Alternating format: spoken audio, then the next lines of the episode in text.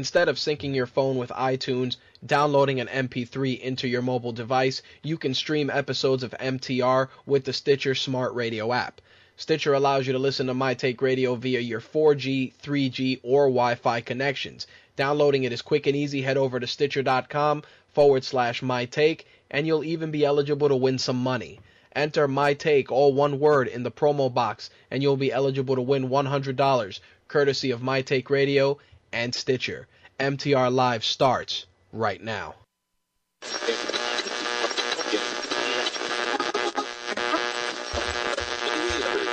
This coverage is live and uncensored, so if you have any small children present, you may want to have them leave the room.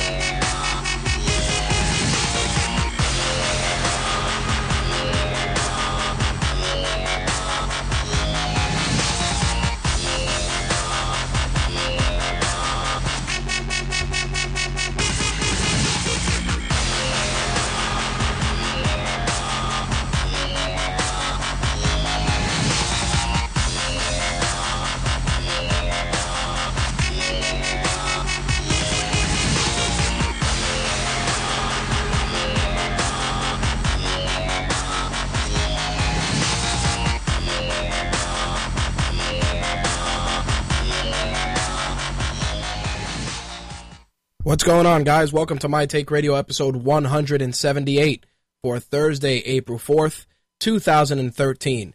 Our call in number is 347 324 3541. Again, that call in number 347 324 3541. All right, so Slick is telling me that there's issues with um, some sort of audio. I don't know if it's Blog Talk Radio or us or whatever, but as far as I know, things are running a little clear. So it's uh it's been a week. Took a week off and getting back in the saddle, and as usual, come back after a short layoff. Sometimes I'm a little rusty, sometimes I'm not. So in, in either case, uh, it's going to be a an interesting show this evening. Well, first things first. Last week, of course, I really wanted to do the show Thursday night. Got out of work, ready to rock and roll and for some reason, fate worked in such a way that Thursday was probably the most hellacious day I've had outside of the radio show in a long time between work and personal and tons of other shit. It just it just completely fell apart to the point where I leave work usually and I take roughly two and a half to three hours to do show prep. Um, and what ends up happening is get home, at like 9:30 with an hour and a half to do show prep, splitting migraine, shitty day. So I decided to hell with it. No show, recharge, come back and be ready to give you guys some some great radio this week. So that's what ended up happening. I know a lot of people messaged me and they were like, "Hey man, you know everything okay? Everything fine? Everything was good. Just just burned out. Shit happens, you know, but we're ready to to get right into it this week and we got lots to discuss. Just a quick reminder, for those of you that are listening to the show via Blog Talk Radio, you can also listen to it by using the call in number 347 324 3541. Just don't press option one and you can listen to the show that way. Another option is if you go to mytakeradio.com and you click to the listen button, you'll be able to listen via Mixlr. Uh, Andrew Zarian is listening in the Mixlr chat, host of Matman, and of course, owner of the GS of the GFQ network. Shout out to Andrew tuning in tonight on the Mixlr side of things. Anyway, so like I said, a lot happened. We got a ton of stuff on the site, which it, it's I'm so back I'm so backlogged with stuff, guys. There's movie reviews to do, giveaways to do, etc., etc. So we're gonna try and plow through most of that this weekend. Um, hopefully, I'll be able to go check out Evil Dead this weekend and throw up a review for that. I know a lot of you guys enjoyed the GI Joe review. I got some video for the new Injustice game that I've rendered, and I just got to record some commentary, so that'll hopefully be up tonight as well.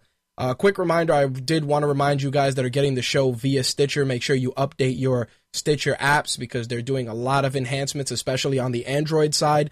And I got to also thank those of you that are getting the show via Stitcher because our numbers have been going up quite a bit, and we really appreciate it. Also, a lot of you now are using YouTube on Xbox Live to listen to the shows when we put them on our YouTube channel, which is my ta- uh, youtube.com forward slash my take radio TV. So you'll be able to check it out that way as well. Usually those are up within 24 hours after the show is edited and they go right on the channel. You can listen to them right on Xbox Live or via your Android devices. So those are just a couple of ways you can listen to the show. Obviously, iTunes, uh, Blog Talk Radio, all the usual outlets, but wanted to touch on those because people have been asking as of late. Uh, shout out to Brian Monroe that showed up in the Mixlr chat. Um, I'm not, I'm trying to multitask, so if I don't type right away in the Mixlr chat, it's just because I'm also handling the Blog Talk Radio chat. Figured I'd let you guys know that.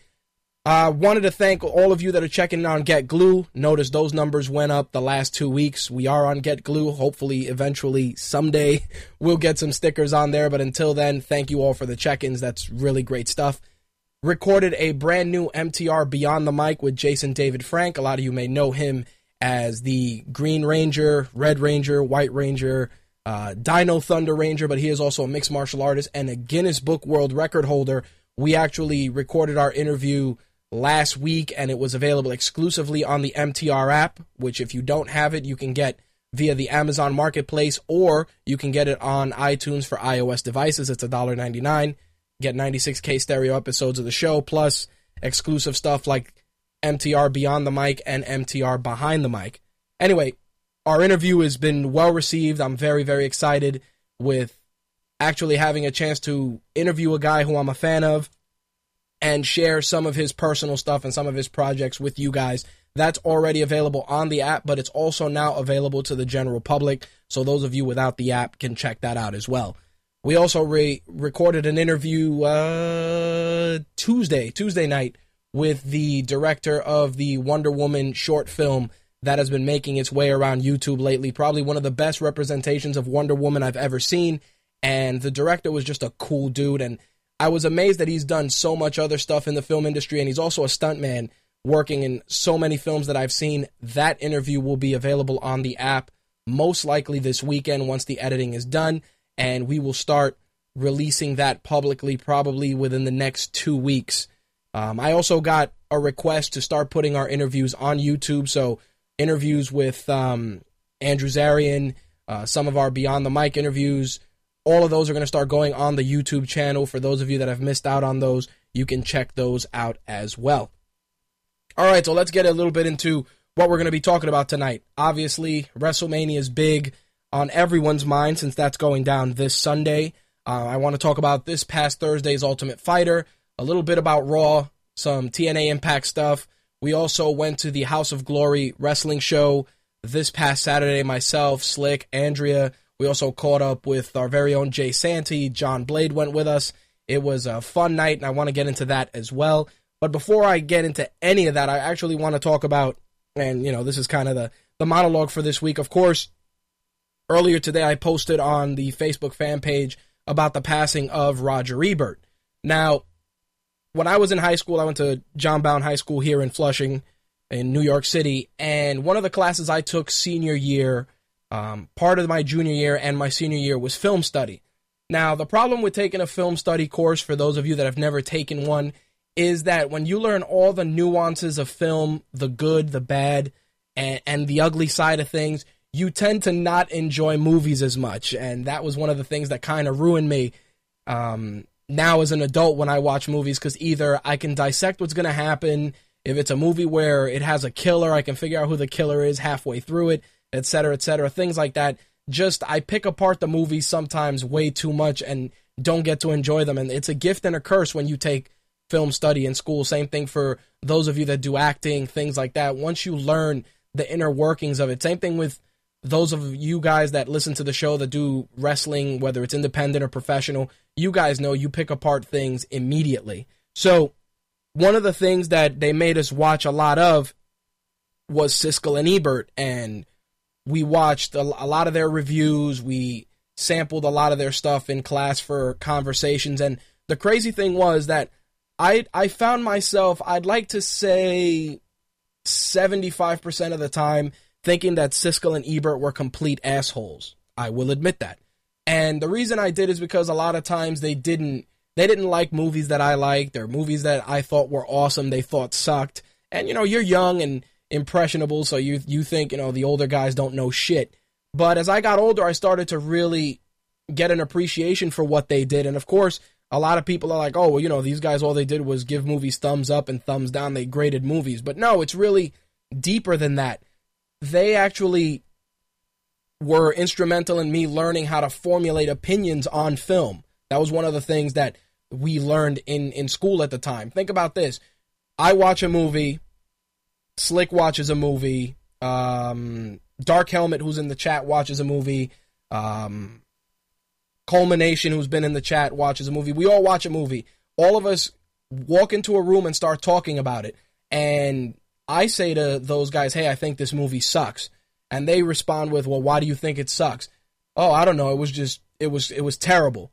That's not the kind of answer you want to give. See, what I learned from that is just being able to explain your opinions and give people insight into why you think a movie is good or a movie is bad what what you really enjoyed, what were some of the high points and low points. It, it was really all about intelligent argument. Uh, like I said, a case can be made that oh these guys all they did was grade movies. It was it was definitely deeper than that, especially for me since that was something I took in school. You know, it was it was it was touching to see, and especially a guy who died at the age of seventy, battled thyroid and salivary cancer in 2002, had his lower jaw removed and continued doing what he loved is is ridiculous. The guy the guy's a warrior. Think about it. You're sitting at home right now, you have your your face, you you know, you look at it every morning. Now imagine half of that face missing and you not not having the the strength to go out there and be in front of the public and continue doing your job as best as you can. The guy the guy had bigger balls than most people I know and I think it's bigger than just a thumbs up and a thumbs down. It's just an appreciation for film that he instilled just him and and you know of course Gene Siskel at the time were you know things that were instrumental for me as like I said as as a young kid watching movies and and learning the nuances of it and a lot of the teachings from those guys reflect in some of the reviews you guys read on the site some of the stuff we talk about here on air so you know my condolences to Roger Ebert's family the guy was a tremendous asset to the movie industry and he will be missed by many. All right, so uh, yeah, I was I was a little bummed out. I was not choked up, but definitely bummed out about his passing. Um. Anyway, let's switch gears, go into a little bit of uh, the usual stuff we got to talk about. I want to get the ball rolling with some MMA because the Ultimate Fighter this past Tuesday was ridiculous, and I want to discuss that and some of the other MMA news. So with that said, let's get the ball rolling.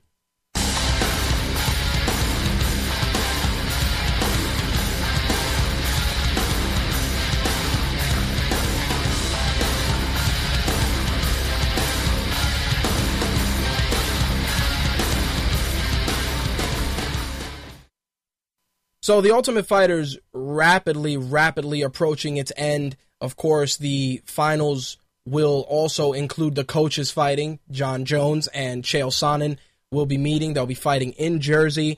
And we had two quarterfinal fights this episode, and we also had a little bit of uh, interesting interesting developments with Gilbert Smith, who was on the show recently. And it's it's interesting to me what's going on because we're starting to get a little bit more of the I, I want to say not the dramatic side of things, but we're starting to get more of the of the personalities coming out as the season winds down.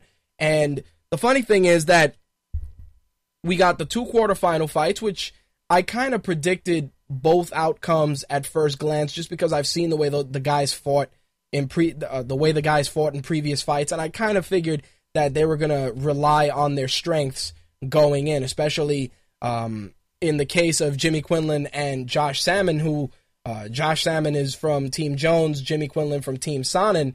Uh, you know, Josh Samman has tremendous, tremendous stand up. I really, really like the guy stand up. Definitely goes in there. He's very aggressive. In his fight with Jimmy Quinlan, uh, a little bit of a back and forth, but definitely he was the aggressor.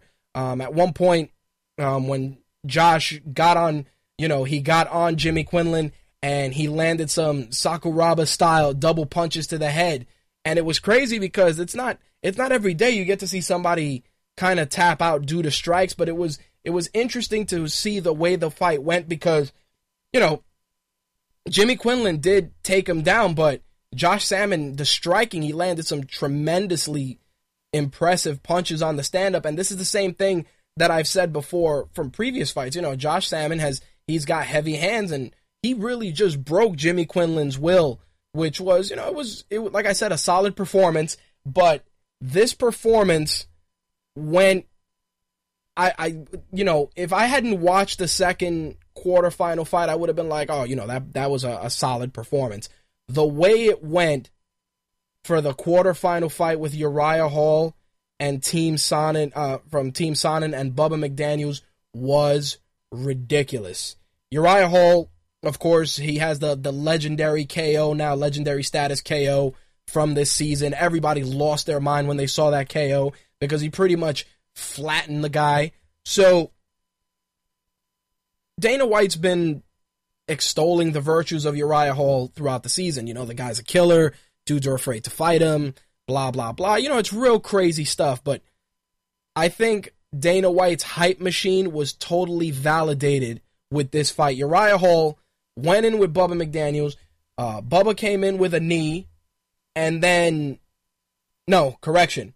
Um, Uriah caught Bubba coming in with a knee, and then he caught him with a with a punch that I, I almost want to say was a glancing blow. At which point, Bubba McDaniel shot in for the takedown, and it was over. I don't know. He hit a Uriah Hall hit him so quick that the guy's consciousness just left before he even hit the ground. When the guy was done, he was like, "Man, I can't see out of my eye." It turns out, and I haven't, I haven't verified this completely, but based on what they're saying, Uriah Hall broke the guy's face in three places, which is insane. I'm trying to, I'm, I've been trying to find out if that is hundred percent true, but to break a person's face in three places is ridiculous. Like I've seen people shatter uh, people have their orbital socket shattered either from a car accident or even in fights, and it is a, a devastating injury. If you look at when Josh Koscheck fought GSP and his eye got injured, it was just tremendous. To to break a guy's face in three places is it's it's ridiculous. It's unheard of and it's just insane. Obviously, Uriah Hall, there's a lot riding on the guy, and his profile has been increased not only because of the show, but I've been seeing him you know, he's been training with Ronda Rousey. He's been showing up at a lot of events. So you know Uriah Hall is probably a shoe in to, to take the finals, depending on who he faces. But I will say this the guy's got to stay humble. I mean, he's definitely feeling himself a little bit, but you know, when you break a guy's face and you knock another guy's consciousness into another dimension, you have the grounds to really start feeling yourself. It is what it is, but it's um it tripped me out because to do that, it's um it's just ridiculous to be able to do that. I was like, holy crap.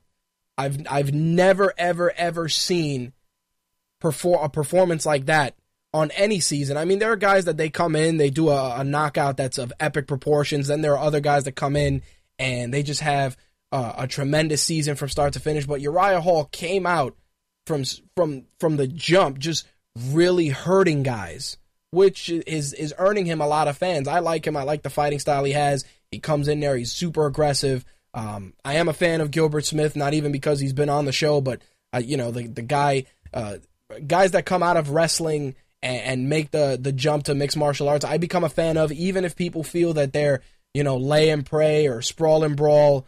Um, still is that people that that have that dedication, that wrestling dedication, they they usually impose their will on you their will on you when it comes to the ground unless you're an accomplished Brazilian jiu-jitsu practitioner Uriah Hall hasn't even taken his fight to the ground and this is a guy who's been tapped out by Ronda Rousey on the regular and he's even said it himself so it should be interesting to see his development as a fighter and I'm really really intrigued to see how he fares in the UFC post Ultimate Fighter we shall see what happens All right, so switching gears, we got to get into a lot of MMA news this week.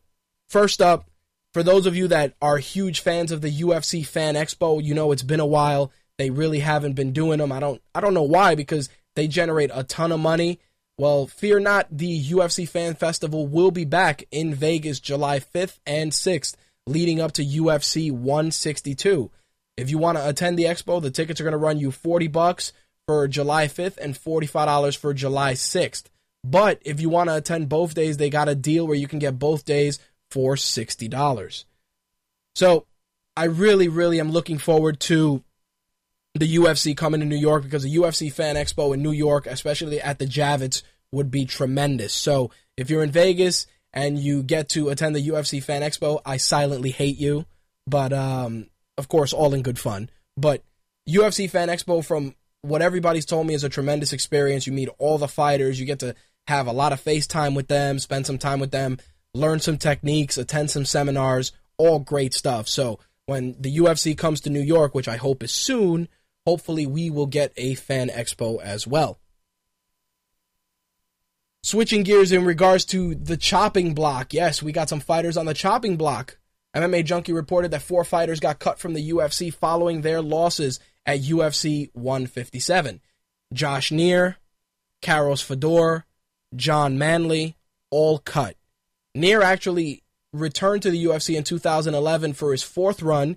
He had four straight wins after his initial release, and he came in. He was doing good. He scored a TK over um, Keith Wisniewski, choked out Duane Bang Ludwig, but then he suffered three straight losses: Mike Pyle, Justin Edwards, and Court McGee, which he lost by decision at UFC 157.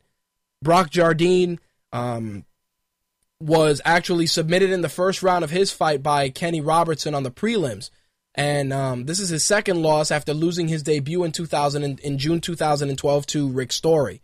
Manley reached the semifinals of Ultimate Fighter season 16, but he lost via unanimous decision to Colton Smith. At UFC 157, he lost via unanimous decision to Neil Magny.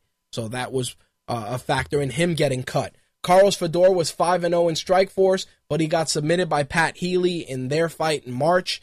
Um, he went to the UFC after Strikeforce closed, but then, of course, lost by split decision to Sam Stout. So this is fresh off the heels of the 16 fighter purge in February. Of course, like I've said, Dana White is looking to make 100 cuts in 2013. So people got to go out there and put on impressive performances. Otherwise, they will be on the chopping block. In some injury news, CB Dollaway had to withdraw, uh, is out of his fight with uh, Cesar Ferreira for UFC on FX8. Um, Chris Camozzi will be stepping in to replace him. That card goes down May 18th in Brazil. Of course, the main card will air on FX, and the prelims will air on Fuel TV and Facebook. Now, speaking of injuries, which they're always terrible, but when they're very close to an event, it can really make or break the event's success. In this case, this Saturday we have UFC on Fuel TV 9 which is free, and it's in Stockholm, Sweden. And originally, it was supposed to be Gegard Mousasi taking on Alexander Gustafsson. Um, it turns out that Gustafsson was forced to withdraw because he sustained a cut during training. Now, his training partner, Ilir, um, wow, I'm to mess up this guy's name, Ilir Latifi, I think it is. Yeah, I think it's, I think it's Ilir Latifi. If I'm wrong, I apologize. Anyway, um, Ilir Latifi stepping in in his place. He is Gustafsson's training partner. He's coming in with a record of 7 and 2 and one no contest, and he will be Gegard Mousasi's opponent for the main event on Fuel TV. Also on that card, Ryan Couture will be taking on Ross Pearson. Philip DeFries is taking on Matt Mitrione. Mike Easton is taking on Brad Pickett. Diego Brandao is facing Pablo Garza. Akira Corassani is taking on Robert, Robert Peralta. And then the prelims, of course, on Facebook. Michael Johnson is taking on Reza Madadi. Adam Cella is taking on Tor Troeng, I always mess up that guy's name. Adlan Amagov is taking on Chris Sprang. Marcus Brimage and Conor McGregor will be locking up on the prelims on Facebook. Ben Alloway and Ryan LaFlare. Uh, Michael Keeper is taking on Tom Lawlor, and Papy Abedi is taking on Bassam Youssef. Those prelims, like I said, are on Facebook. And of course, the main card will be on Fuel TV this Saturday. So make sure to check that out. But tomorrow, there's another card that, depending on what kind of an MMA fan you are, you may not be aware of, and that's the Invicta FC card, which is, of course, the women's MMA promotion headed by Shannon Knapp.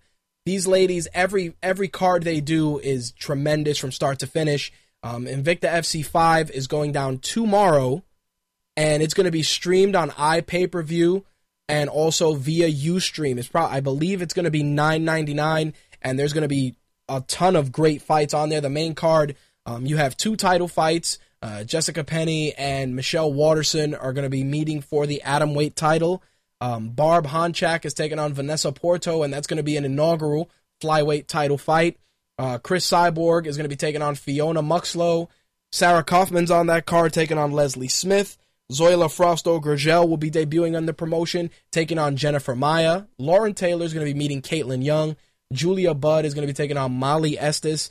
And Jaminka Sive is going to be taking on Bec Hyatt, which I'm really looking forward to see. Uh, looking forward to seeing Bec Hyatt. Definitely fun to watch. The prelims will be free, and that's ha- that actually has some great fights as well, including um, Pat Barry's girlfriend Rose Namajunas. She'll be taking on uh, Kathina Catron.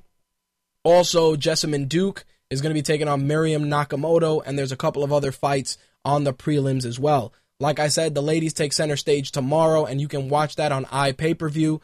Trust me, these ladies, every Invicta card I've seen, they go out there and they give 110%, and we and we're getting serious striking, brawling, wrestling, and submissions from the ladies. So give them a shot. It's probably going to run you 10 bucks, but it'll be 10 bucks well spent.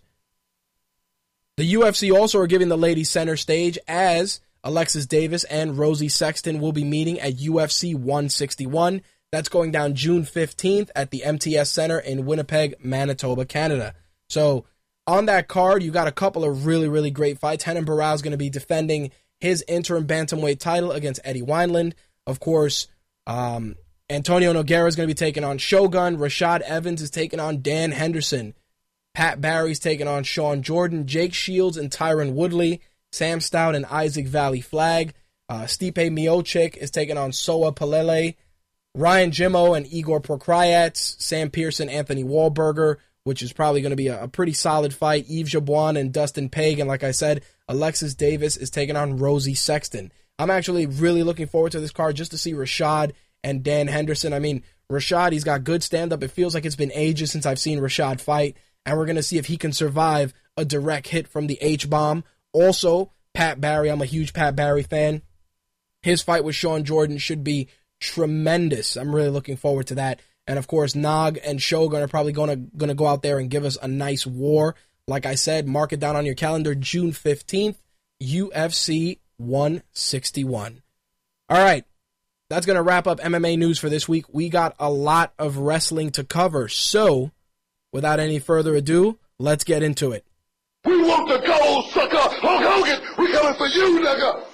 Sierra, India, Echo, Lima, Delta,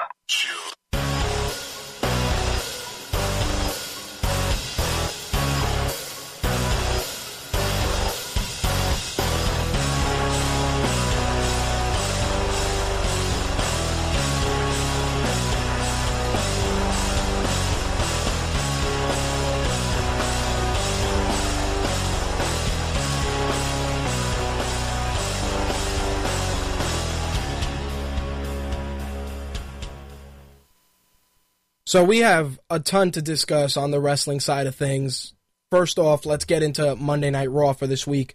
And um, I gotta say, for a Raw leading up to the largest pay per view of the year, I had, I, w- I was kind of torn on how I felt about it. I felt that some aspects of it were really good, some aspects of it were, eh, you know, I mean, Cena's promo work at at the at the top of the show was I, I think it was okay. I kind of felt that the crowd really just destroyed Cena and didn't allow him to really get the promo out there the way it should have. But I do have to commend Cena for kind of reacting on the fly and clowning the crowd a little bit because you can see it in certain aspects of what he was doing in the promo because he knew he was getting under the crowd's skin. Now, a lot of people are are are chomping at the bit, hoping and praying that we get a Cena heel turn at WrestleMania. I want to get into that a little bit later on. But regardless of what the outcome is, I think the whole Cena tweener face run has kind of run its course, in my opinion. But we'll get a little bit in, we'll get more into that a little bit later. The first contest of the night had Sheamus, Randy Orton, and the Big Show pretty much destroy the 3MB. I really feel bad for those poor bastards just because they're not talented. I mean, they're not talentless, excuse me. They're not talentless. I was going to say they're not talented. They are, they are. They all have their pluses. I mean, I've heard I've heard great things from all those guys and their work in the minor leagues. It's just I don't understand why they're not doing more with them considering all the energy they put into putting those guys together. I think honestly, look at a guy like Drew McIntyre. He came in, tremendous fanfare, and then he just got swept under the rug. You put him in 3MB. Eh, you know, there there wasn't really a, a total story about why they brought brought him in there, or you know, um, it it just it just didn't work. It really didn't work. Same thing, you know, Heath Slater by himself. I think Heath Slater by himself would be a solid mid card talent. Putting him in a few, I mean, putting him in a group would have been fine if the group kind of moved forward. I mean, he's not he's not a terrible wrestler. Jinder Mahal is is uh I, I kind of want to put a question mark over him, and I'll tell you why. Because he here's a guy who everybody says his work in the minor leagues has been tremendous. His work, his heel tactics have been great. He's a great foreign heel. And even though, like I've always said, you know, the racial overcoats, you take the guy who's Arabic and you make him automatically the elitist Arab Sultan gimmick is is a separate issue. I, I commend them for at least putting him in 3MB and kind of not having him wear the turban all the time when he comes out with those guys because honestly, it looks fucking stupid.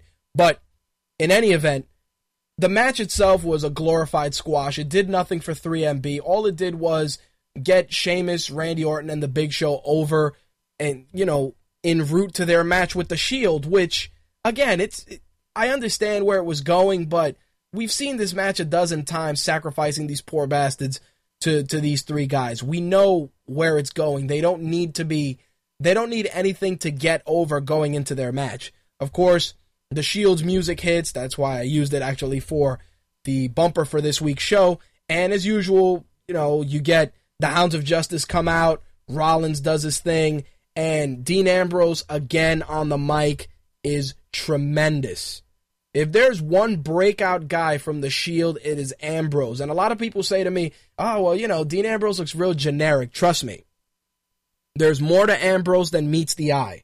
There's so many subtle nuances and, and so many little things and so many little mannerisms that he does that just go unnoticed by the untrained eye that it would boggle your mind if you rewatched uh, you know the last couple of weeks of Raw and SmackDown and you really took a closer look. I think that's one of the things that makes Ambrose stand out. He's a throwback to the old school when he comes down and he usually mm, I'd like to say 90% of the time usually comes down with Rollins. You can see that when people are interacting with him, he kind of doesn't want to be touched and he kind of has like this real creepy look to him.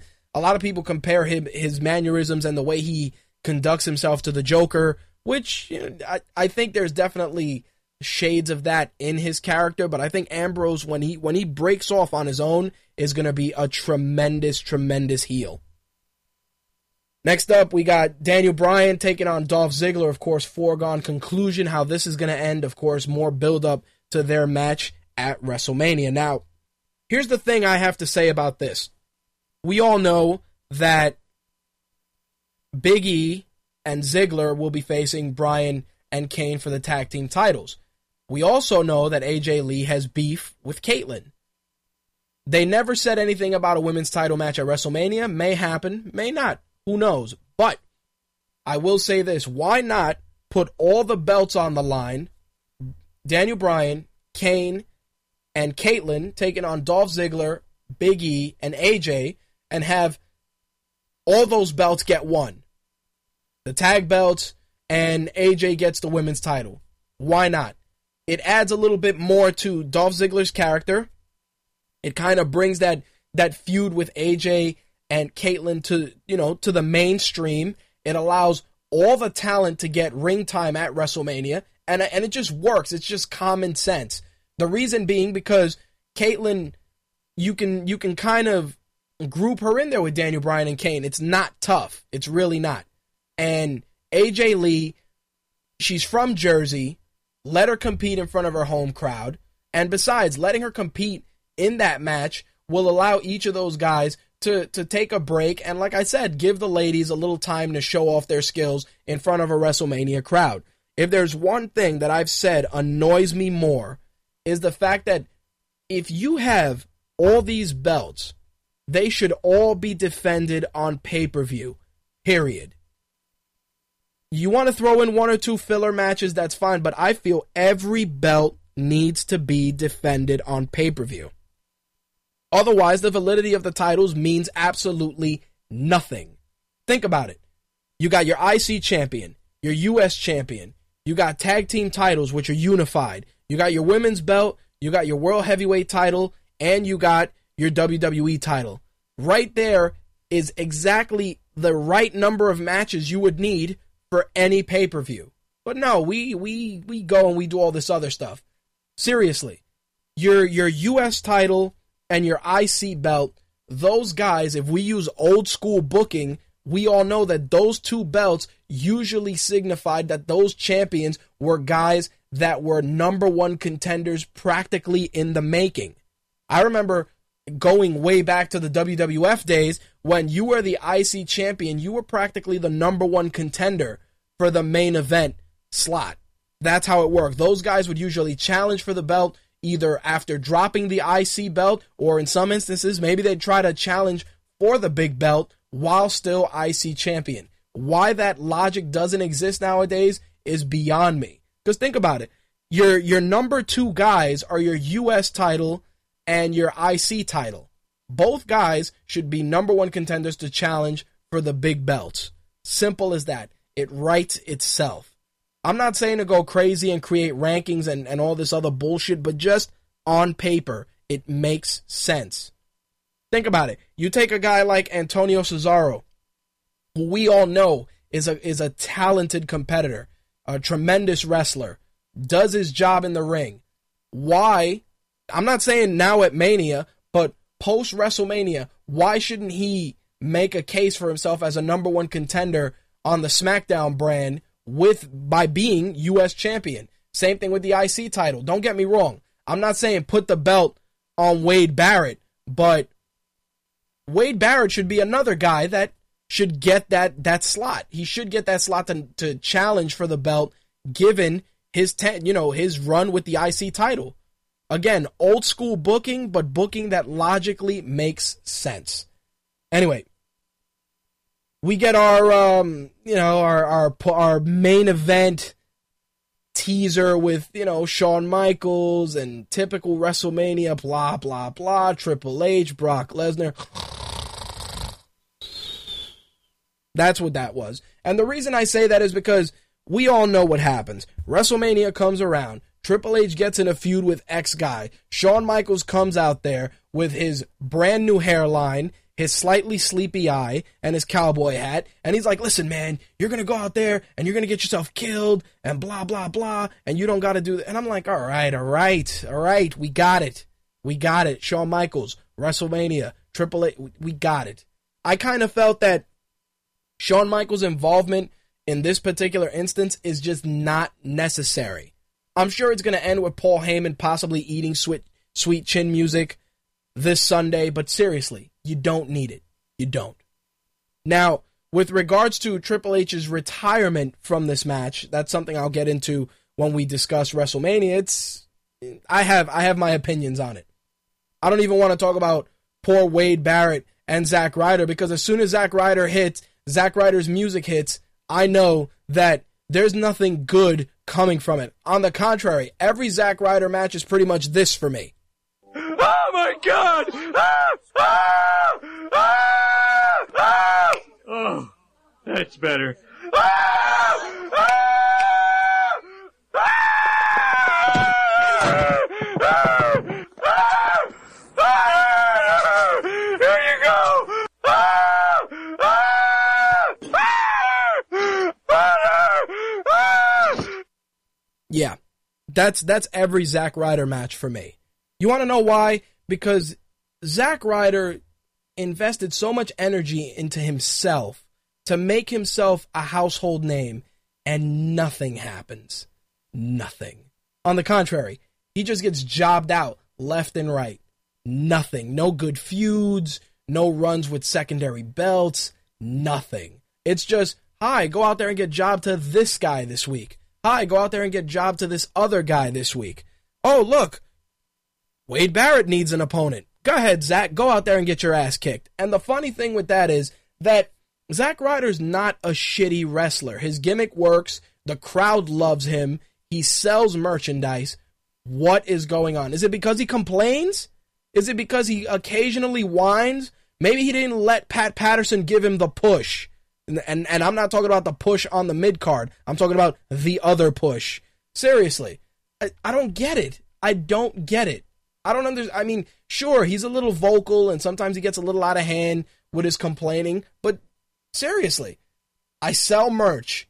The crowd likes me. I have a catchphrase. What the fuck am I doing wrong? I'd be pissed off too. And Santino, well, Santino's gimmick at this point is pretty much he is modern day Barry Horowitz. Just go out there and get your ass kicked for, for the crowd. It's all good. And besides, it's Mark Henry, and that's what I do. That's what Mark Henry does. He goes out there, he sweats on you profusely, I might add, and then he just pins you and yells, That's what I do, and walks to the back and has a sandwich. Simple as that. Meanwhile, Ryback comes out and poor poor Santino just the he, he was just the the the instrument with which Ryback bludgeoned Mark Henry. So just no love for Santino. Alberto Del Rio, I'm, I'm gonna tell you, and it pains me to admit it, but he's he's stepping his game up on the face side. I've always said Ricardo Rodriguez makes his character work, and Del Rio's starting to come into his own. The crowd is really starting to feed off of him. Again, he's no Eddie Guerrero. He's he's no he, nowhere near the late Eddie Guerrero. It'll take him years to get to that level, but he's he's being embraced by the public. I'm seeing more Del Rio signs. I'm seeing you know Alberto, and everybody's singing along with it. You know all that shit. Everybody, you know, damas y caballeros, and you hear them with their people with their broken Spanish. El campeón de la, de la empresa and all that shit. You see everybody trying to follow along, even though half of them don't know any fucking Spanish. Because you know that. You guys hear them trying to follow along, and I just laugh because I commend them. That's how you know people are into the gimmick when they're trying to follow along and really be into it. So Del Rio's is, is coming along quite a bit. Um, his little non-title, um, I'd like to say altercation with Jack Swagger because come on, it was it was less than less than a minute. It, it it was what it was, and it succeeded in getting people interested. The Rock comes out, does his typical Rock shtick. We get an awesome non-title U.S. title, uh, non-title U.S. champion Antonio Cesaro and Chris Jericho. Um, you know, it's um, I don't want to say it was it was a great match because I think if they would have gone 20 minutes, it would have been a great match. But you know, this was the setup for you know Fandango to interfere, which we all know that's what happened. But I will say this: Chris Jericho can wrestle a wet bag of hair covered in shit and on fire and make it look good. And then you put him in there with a guy like Cesaro, who is a, a, a great competitor. It just works. The chemistry was there. And it was funny because you can see all the little things that that those guys were trying to put into that match to make it work as well as it did. Seriously, we got to see a Frankensteiner, you know, tons of shit from Chris Jericho, and he just worked really well with Cesaro, which gives me hope down the road. Maybe a program with Jericho and Cesaro would do extremely well. Tons of funk, and the Funkadactyls took on the Rhodes Scholars and the Bella Twins. I would say that the Homer screaming applies, but I can't. I can't even use that for this. The only because the Bella Twins are god awful in the ring, them bitches get this.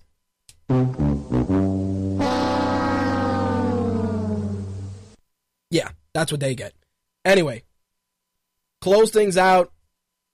Undertaker CM Punk, probably the high point of the entire three hour broadcast was just CM Punk heeling it up to a Super Saiyan level. He was if if if heel if being a heel had a power level, CM Punk would be over nine thousand because what he did to the Undertaker was ridiculous to the point you know where he, he opened the urn, which we all know is you know it's you know it's sacrilege and whatever, and light comes out of it and fucking lightning bolts and Zeus's lightning and all kinds of shit opened it up and poured the ashes on the Undertaker. It was probably the craziest thing I've seen in a long time. Not as crazy as the Big Show being dragged through a cemetery on a coffin by the Big Boss Man, but very close. And I'll tell you why. A lot of people felt that the angle was extremely tasteless. I gotta tell I gotta tell people this, and we're going into rant territory before anything else, and it's the following wrestling fans sit here and they bitch. They bitch about the attitude era. They bitch about the WWE not being risky. They bitch about them playing it safe. They bitch about all the stuff that they wish they got from the 90s. They they clamor for it, they beg for it, they plead for it. Here's what happens. You give it to them, and I don't understand why we became so soft that we complain about this shit. Seriously, think think about it. We watched ECW, WCW, the Attitude Era. We had everything from an old woman giving birth to a hand to Vince McMahon making a, a grown woman bark like a dog to Sable wearing pasties to Torrie Wilson sleep uh who was it? I think it was Dawn Marie sleeping with Torrie Wilson's father, Al Wilson. Come on. We've had some terrible shit. We had Triple H have sex with a fucking corpse. With a corpse. Seriously. All this stuff happened. We shit on it, but we thought at the time that it was the greatest thing ever. As soon as WWE went PG, people pissed and moaned and bitched. Oh, we don't get no more bra and panty matches. We don't get a gravy bowl match. We don't get none of that. We don't. We don't get it. And whatever, I could care less. But when CM Punk steps his game up and takes his heelishness to a level we haven't seen since the Attitude Era, people feel offended. What did you want him to do? Pour dog shit on The Undertaker? Number one. Number two, no one ever said that Paul Bearer's ashes were in the urn. It was implied. It was never said. It was implied. As far as we all know, especially if you're well versed in wrestling, and I know Jay Santy knows about this, we if we if you guys remember correctly, in the, in in that urn were the Undertaker's parents. The ashes of the of his parents were in that urn. That is the original way that they did it. Undertaker's parents' ashes were in the urn, and he carried it around with Paul Bearer. Now, of course, Kane talking about the urn, they never fully implied that his ashes were in the urn. It was never implied, ever. On the contrary, that's what they led you to believe because that's what fucking storytelling is. That's what it is. But no, we complain. Paul Heyman said it best. You want the attitude era. You you beg for it, but you know what? You're not ready. You're not ready. We've be our society's become a bunch of soft, pillow-bottomed assholes. That's what it is. Pillow asses. Everything that gets done, people get butt hurt. Everything. Everything. You can't say anything without someone being offended. I can come on air and call myself a Goya eating, brown skinned, spick and span, Home Depot residing son of a bitch with reckless impunity, and no one gets offended because it's a joke. It's not real. Same thing. He poured ashes. You know they weren't fucking real ashes. You know this. Come on. Sure, you know, the, the news said Paul Bearer's kids were, you know, they didn't know that it was going to go to that extreme. Whatever. They didn't shit on it. They were just like, yeah, you know, it wasn't what we expected, which is fine. They're entitled to say that, but they never said, "Hey, you know, we're offended." They were just like, eh, "It wasn't what we'd expect, what we expected," and that's what kills me. That's what kills me because you see so many people, man. We, I I want the Attitude Era back, and then you do stuff like that, and you and people get offended. Do you know how many people I saw on Twitter like, "Damn, that's kind of fucked up." Really? Is wrestling is your reality that skewed that you know for a fact that those are Paul Bearer's ashes in an urn for a guy who's supposed to be undead? Dudes that are 25 years old. Yo, man, it's kind of fucked up that he poured the ashes on The Undertaker. Really?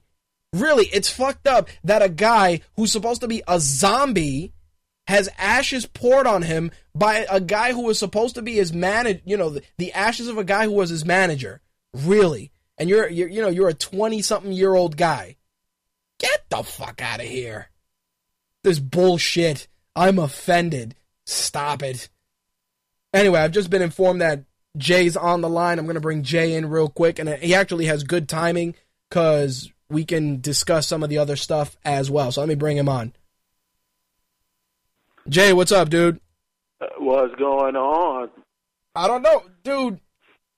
Tell me if I'm wrong about this Undertaker thing, with people actually complaining and kind of feeling offended that they poured the ashes on it. Some people saying that it was tasteless.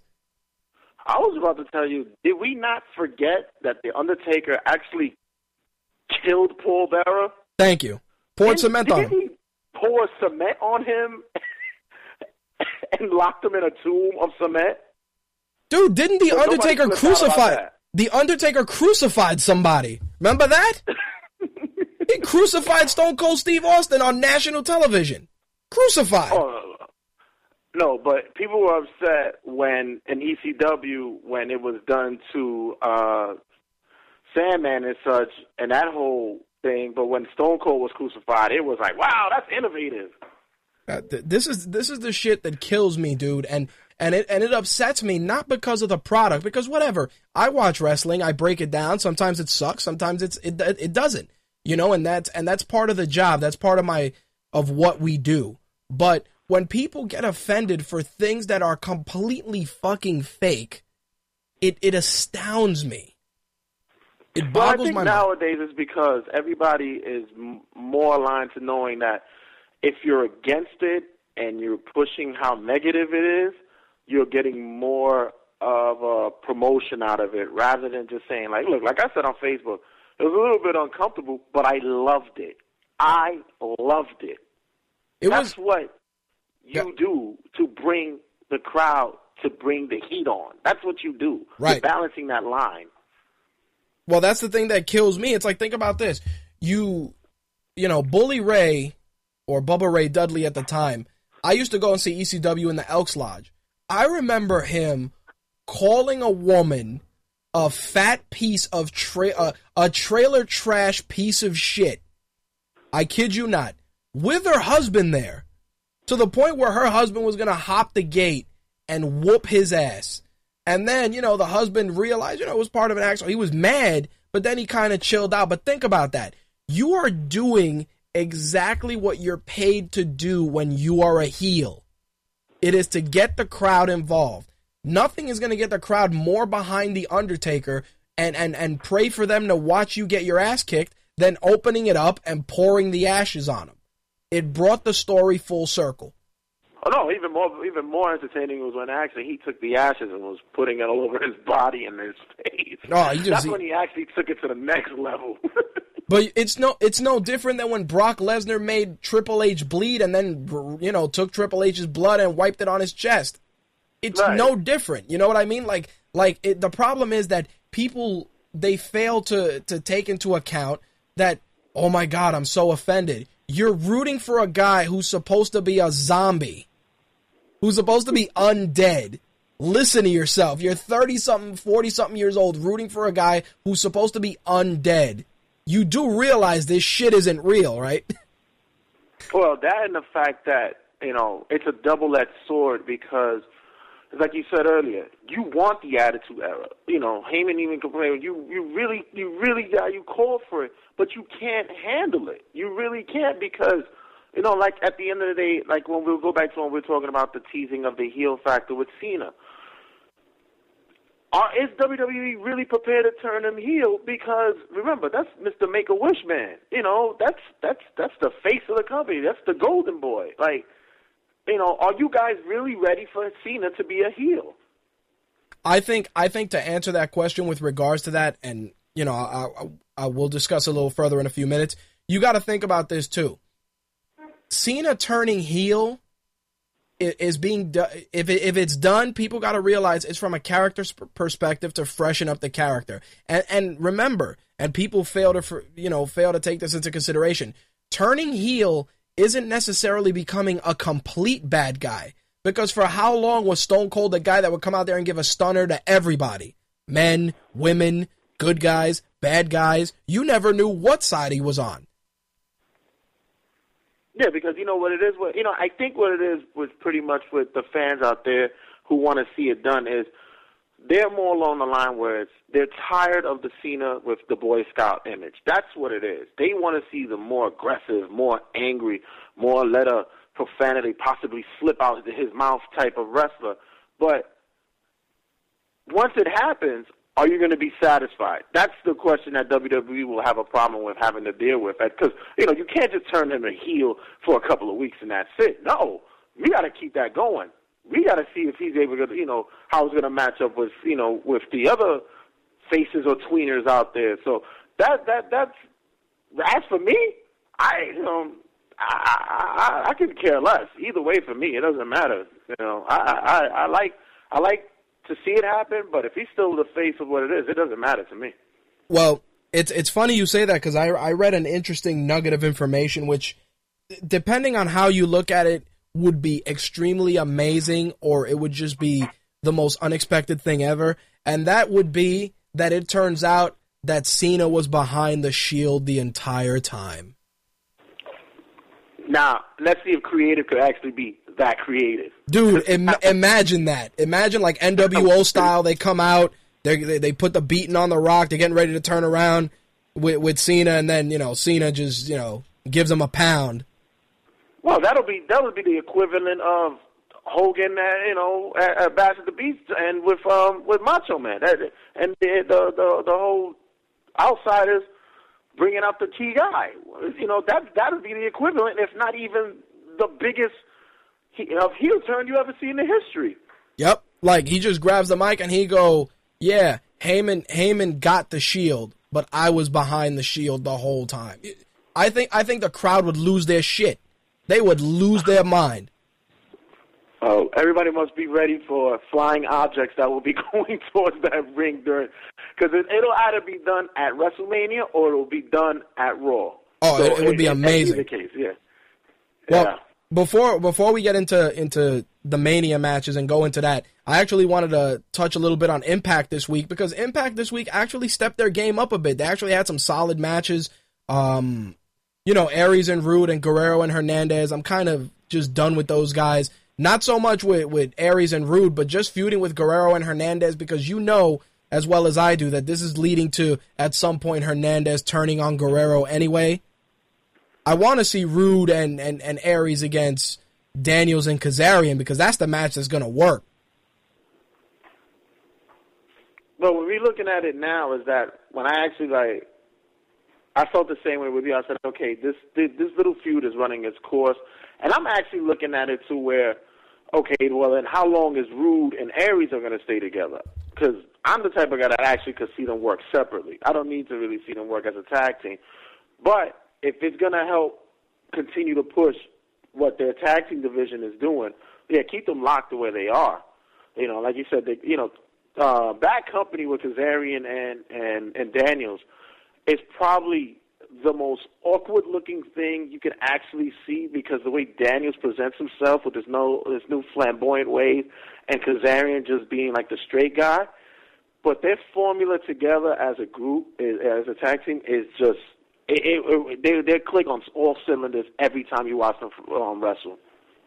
Well, one thing I think that that's happening is that I think TNA is starting to realize that there's more to their their company than just aces and eights and fucking Hogan, because they have you know their tag team division at one point you know was was probably one of the best tag team divisions in the U.S.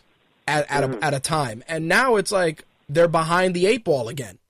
Same thing with their knockouts division. They had some of the best the best women's wrestlers going for for a while, and then they just dropped the ball with that too. It's it, it almost feels like they put all their eggs into one basket with aces and eights, and the only good thing out of it is the amount of storytelling they put into Bully Ray being the leader. As for the other members of aces and eights, they're complete bullshit. Well, it's it's it's once again when I I mentioned it earlier was that it's eerily looking once again similar to how the WCW and NWO began their formation and their run because you know with TNA now that they're you know hitting the road with their live shows for the live TV shows and such, and now they're going to be bouncing out. They're going to put their marquees out there. They're going to put the whole the Hulk Hogan's face out there. You know the the the, the tyrannical looking stable with the aces and eights. They're the threat now, so people's going to see it. You know, and then now, especially with you know the uh, the the aces and eights wanting to recruit AJ Styles, which I, I, you know it reminds me of when NWO wanted to recruit Sting. Yep, I remember that. And it, yeah, it's going that same route, and you know you, you're you're you're looking to see whether a TNA and creative thinks that the old Legion of fans forgot that this worked one that tried uh, worked one time before and think they will hit you know hit a landmark again, or B basically are, are just running out of gas and trying to figure out you know how to push the product using this one show because that's all they have with Impact. Right. Well, the the So it, it's going to be interesting, but they need to. Once again, uh, before anything, they do have that pay per view tomorrow with the X Division, which I think needs to be more involved with the TNA brand. They need to push the X Division more. After the matches that we saw tonight, that is something that needs to be seen more often. Well, the problem the problem with it is that changing the rules and doing all these you know these three way matches, it's great. But I'm also concerned that they're going to rely on the matches as just spot fest without any real storytelling, which is which is a problem going that route. Like not building up two particular guys to wrestle in a match and going with these three way matches, it just becomes not so much storytelling, but just like I said, glorified spot fest. Don't get me wrong, I love that shit, but it concerns me when there's no pre-existing story for some of these matches. Yeah, I guess I guess it's, you know it, it it goes along the line, especially when you have the X division where it's pretty much like you said, it's a spot it's a spot match, and a lot of these guys aren't really charismatic on the mic, so it does it does hurt them with storylines, which once again we need to start seeing more managers and valets. I mean, Yep. let's not be afraid to pull away from that. No, I agree 100%. I'm with you on that. The only thing Uh, but Go ahead. other than that, I just see that um, you know it's it's the slow process of you know being able to to to find the avenue to open it up for them, and, you know, and give them a chance to let them you know be open on the on the on the mic and let them open up in front of the camera instead of just thinking, okay, I'm gonna throw B guy and A guy out there and let them hit all these spots, and everybody's gonna get over. Yeah, that's the that's the part that's the part that kind of kills me with that. It's like like you know, when we went to that to the House of Glory show, we saw Sanjay Dutt do tremendous heel work. He was really good and it, it worked. He he looked really comfortable out there. But yet you see him here Thursday, you don't get to see that. You just see him come out there, do do it, do the match, and then leave. You don't get to connect with him as a performer. Same thing with Petey Williams. You don't get to see. You, obviously, we don't. We're not expecting a, a Petey pump gimmick like he had with Scott Steiner, but we get the only thing we're gonna see is a Canadian destroyer when he's out there. Other than that, we got nothing. You see what I hmm. mean? And that, and that's what that's what concerns me with these X Division guys. You don't get to really build them. You just get to say, "Oh, look, it's the guy with the cool ass finisher." That's it.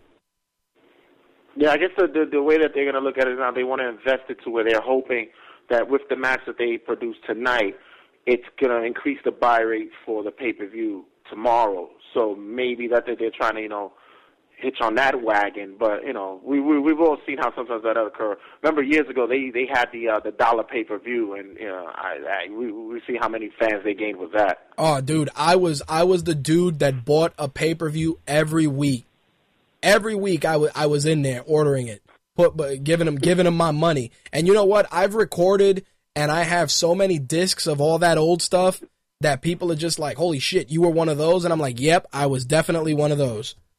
hmm So, Like I said, I just see. I'm just seeing that you know. It's Yeah. it's it's a it's a it's a it's a sad it's a sad but yet also possibly a good turn in which that could happen with TNA if they could just have that you know I mean I mean Spike TV gives them you know gives them liberty you know they get more liberty than probably even WWE gets at USA Yep. if they able if they're able to take it it's up to them to want to do it I agree. yeah Well, the main the main event match at the at the end of the night wasn't bad. I mean, they did the right thing, kind of letting aces and eights come out on top. And I'm sorry, but that Joseph Park gimmick is complete dog shit. Um, from what I hear, that's it's it's actually um Vince wanted to pull away from it. You know, Chris wanted to pull away from the whole Abyss thing. He wanted to be bigger. He wanted to, you know, and also creative wanted to see him more as a, a, a charismatic person without the mask. Or, but it's just like you know pulling Undertaker away and just saying, "Listen, we want you to be uh, stylist now." It's like it if it worked, if he's the if he's the monster, continue it. Like there's there's nothing to do anymore with it. You know, we've already seen the lawyer. And by the way, if he was ever anybody's lawyer, I expect that everybody will be in jail because I've mm-hmm. never seen anybody practice law the way that he does. but in either case, you're right. It has run its course. Let's get the let's get the monster back and let's get him tearing asses up. Well, you know what the problem is? I think they're they, they, they love Mick Foley so much that they're figuring that they're trying to do like the faces of Foley with Abyss. You know, where it's Abyss, then he's Joseph Park. Maybe next week he'll be a circus clown. It's like, look, dude, just let the guy do what he's good at, and let him be Abyss, and stop with the bullshit. But then you're pulling away his talent from the ring because now you're making him just look like some sloppy jobber who's getting over by you know these little, you know, little gimmicky pinfalls and all that. Come on, let's see, let's see the black hole slam the way it's supposed to be. Let's see, let's see him go to work. Let's see, let's see the hardcore again. Let's just come on, let's just stop it already. Yeah, well, the the the funny thing with with that is that they ended it. They ended the show with a with a promo, and Bully Ray tried his hardest to to make it to make it work with Brooke Hogan, but her acting is shit. That's like that's like that's like you trying to cut a promo on your cat. That's like me walking downstairs with a mic and going to my cat and talking a whole bunch of shit, and he just stares at me with a blank look on his face. That was pretty much what that promo looked like to me. I'm like, I'm like, damn. You'd think that Hogan would sit her down and be like, you know, this is how you work on emotion. Don't get me wrong. I don't expect her to go out there and hulk up and start shaking and drop that big ass leg on Bully Ray, but damn, show something, show some range. Holy shit. I've seen I've, I've seen better I've seen better acting from Bruce Jenner on the Kardashians than from her. it, it, it's funny because you know if it wasn't that Bully is so great, you know, on the mic and how he's able to just he, he he- like you said he could put a, a box of kitty litter over. It doesn't even matter because his mic skills is just tremendous. But if if it wasn't Brooke Hogan, if it was another be, be it a knockout or even another wrestler. They wouldn't have put them out there. It's just because it's Brooke Hogan that they allowed that to happen, and, Yep. and which is just, it's just a tacky, tacky attempt at making her uh, somewhat relevant. Ugh, fucking terrible. All right, let's get into let's get into the meat and potatoes. We uh, let's talk some WrestleMania. Um, we're gonna start we're gonna start from the bottom matches and work our way up. Obviously, the uh, tons of fun and Funkadactyls against the Rhodes Scholars and the Bella Twins is just a, a tragedy in the making, especially with you know um, Wade Barrett and the and the Miz being relegated to pre-show territory, and now Cesaro, for all intents and purposes, has been relegated to get you know. Uh, initially, everybody thought he wasn't going to be on the card, but there's rumors that he may get a match with Sin Cara on the pre-show since Sin Cara's uh, ring ready after his concussion.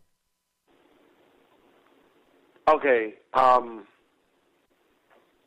that's just grand, and just you just listen to the sarcasm in my voice. really, I mean, this, seriously, I, I'm still in awe. Like, who is it that that actually had to, you know, give up some type of oral, you know, satisfaction to somebody to get the funkadelic matches with teams, with Rhodes Scholar and look. Don't get me wrong, I love Rhodes Scholars. I'm not a big Cody fan, but I like the way those two connected. I like the way that they, they the, the team is working. The you know the angle's a little you know passe. We've seen it before, which is fine, but to put them on the main show, they must they must have like some type of like big type of performance that's gonna go off because I I I can't see. I don't even understand where that comes from. Yeah, I I personally I'm I'm I'm boggled about it because like I said earlier in the in, in the segment, it's like your titles are meant to be defended on pay-per-view. You want to do a pre-show? Great. Send them to the pre-show. I think it's just because they like Damien Sandow so much that they want to give him, you know, that that main that main stage payday, which okay, that's fine. But again, putting him in this in this makeshift match with I I, I want to say a twenty five percent build up, it's just a it's just an insult to you know guys like Wade Barrett, The Miz, um, Cesaro, all those guys. Don't get me wrong. I'm not saying Sin Cara should go out there and get a payday either, but you're you're two secondary champions should get a chance to shine on the main stage. Period. I'm just more, you know, I, I'm I'm contemplating now because I'll be at Mania, and you're not supposed to miss miss any match at Mania. But I'm wondering if I'm able to get to a bathroom quick enough to come back because I know that match is going to be done in like less than five minutes. There's no way that that match stays anything longer than four. Can't. There's no way. There's no way because you know the Bella Twins aren't exactly ring technicians, and out of Cameron and Naomi, Naomi's the only established hand in that match that could really do some damage. So it'll probably be her doing a bulk of the offense on the women's side of things, and maybe Cameron coming in with a little flashy here and there. So, like like you said, probably five minutes, maybe eight minutes tops. Maybe it'll tie into the Diddy performance. You never know. Yeah, I see. I, I smell Snooki uh, Morrison and Trish Stratus, Stratus uh, uh, match build up there. that is true. Meanwhile, you know, Chris Jericho and Fandango, a match that got thrown together within the last two weeks. I- am really interested in seeing it. And the funny thing is, the Fandango gimmick to me is complete bullshit. But, you know, Johnny Curtis is a solid wrestler. I, I believe he comes out of the Killer Kowalski camp as well. So the guy can definitely go in there and put on a show. And I gotta commend the guy for taking this gimmick and working his ass off to try and get it over. Well, you know, it's like a lot of people who don't really watch the other, the other shows like the NXT and stuff.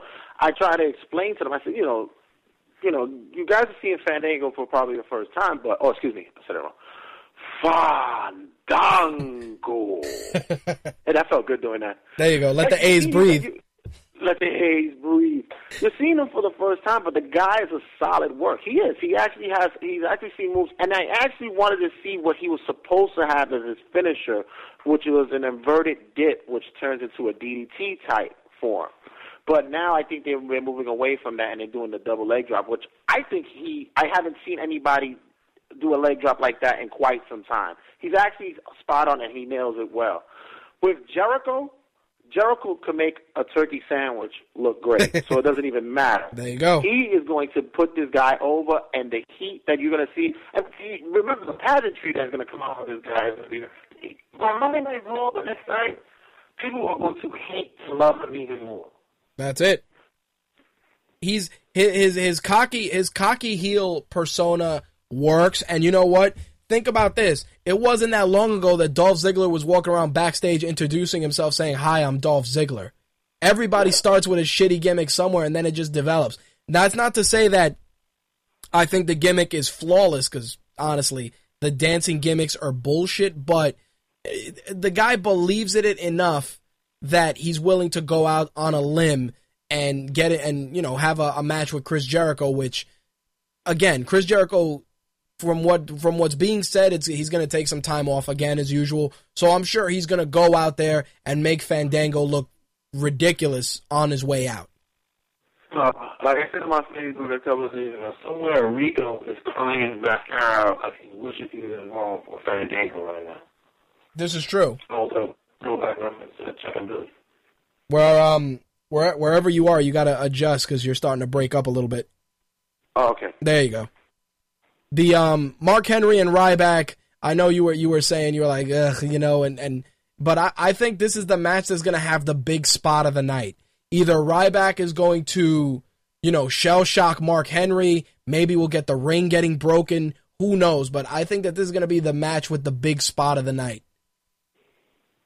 Uh, yeah, this is one that I don't believe is going to be the one that's going to be the top of my uh, greatest calls of the night. But you're right; it will it will most likely have like the Gorilla Press Slam or something big going on. Yeah, I, th- I think it's going to be something where you know Ryback's going to go out there and he's going to have a, a, a good showing, and Henry's going to make him look good, and we're going to get something. Either you know we're going to get a shell shock into the announce table, or maybe he's going to press Henry over his head. Something crazy, some ridiculous show of strength that we've never seen before is is going to come out of that match, and that's all that it's meant to do. And, and you know what? In Ryback's case, he needs to work with a guy that has a slower pace because guys that move faster than him just make him look robotic. I'm looking to see whether or not it's going to be better than Goldberg Lesnar. Yeah, I think so. I think I think I think 90 year old Mae Young against Katie Vick was better than Goldberg and Brock Lesnar, but that's just me. Now, But uh, Go other ahead. than that, we, we we could also just hope that um yeah that that we we, we will see at least something is broken. yeah, something's got to get broken. Somebody got to get thrown through a barrier, or maybe we'll get the um the the Taz suplex through ba- through the stage like Bam Bam Bigelow. We got to get something big. Now, on the Shield side of things, of course, they're taking on, you know, the bland, the big, and the pale in their match, which I really hope leads to this uh, rumored Randy Orton heel turn because Randy Orton's run his course. There's not much else he can do as a face. Sheamus as a heel kind of sucks. Let him be a face for a little while longer. And the Big Show is fresh off a heel turn. So, you know, if anything, I'm thinking the Shield is going to win. Randy Orton's going to spaz out and RKO everybody and leave. Well, that that would actually be the the highlight of my night because I've been waiting for that turn uh, about a year now. It's like uh, all right, we, we we've already seen this, and he, he just it just makes everybody more upset about how he is as a face. I'm a big Randy fan, but it's true. It does it has run its course. Now with the Shield, you saw the analysts and how everybody's you know their their, their little comments on you know the internet and all that. They don't know the backstory of Moxley, Mr. Moxley. You know, Moxley is fused with, you know, uh, Bryan and Bryan Danielson, how they had, I mean, if they can go to YouTube and watch the promos of this guy, the whole Joker, you know, resemblance will be out the window. And you can, you know, really see that. And not only does he have a good backstory with the way he's worked in other areas to bring it now, he makes them all look good, Right. especially with the promo. Seth Rollins can actually talk now on the microphone. Before he was just, you know, half-ass on it. Now he's getting a character. Yep, And it is Roman true. Reigns is still a little. Roman Reigns is still a little. Still reminds me of Bill Strickland trying to get you know a little couple of dollars from the old ladies. But the confidence you can see him growing with them week by week. No, it, it, it's the, there's definitely ample growth in that match for all the participants involved. Like I said, I just hope that we get that Randy Orton heel turn. The Shield needs to go over to stay strong um, going forward, and I think I think that's that's the outcome that I think would be beneficial for all parties involved. Besides, it'll open up a nice little mini feud between Sheamus and Randy Orton for a little while, and those guys they work pretty well together anyway.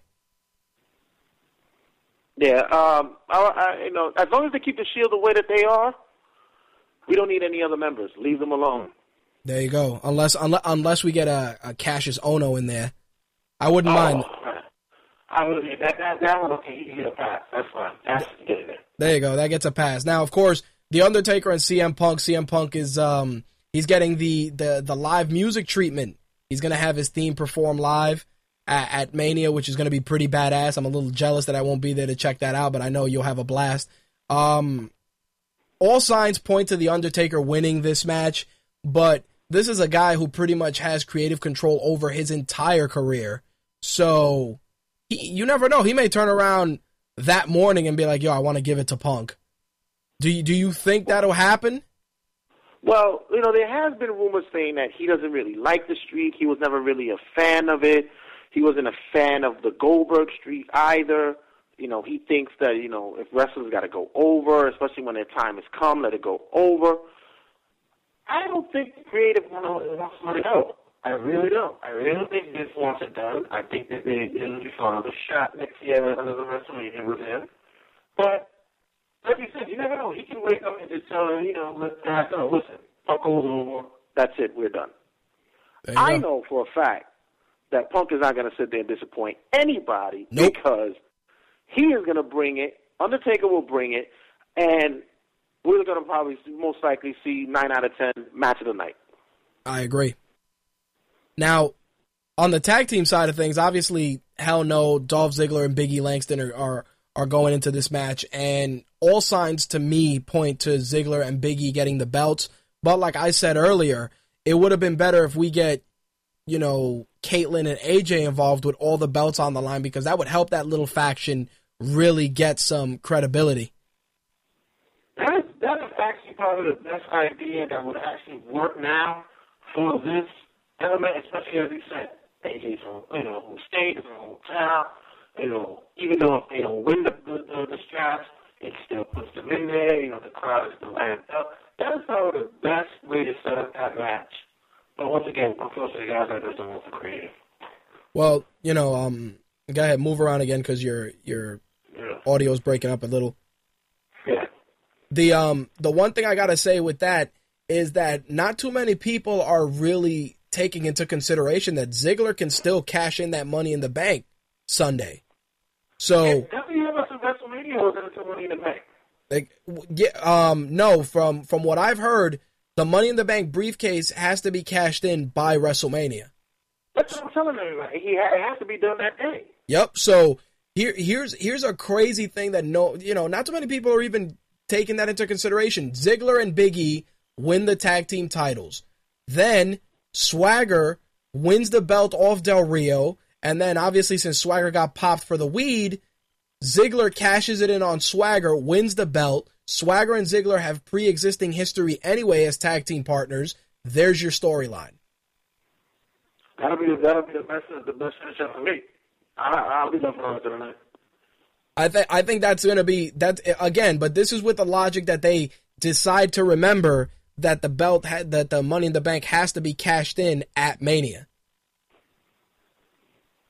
But hopefully he's done he's done for that because I don't know once it happens in Jersey, I believe he's going to get one of the biggest pops ever hear in WrestleMania history. Go Right. Ziggler. There you go.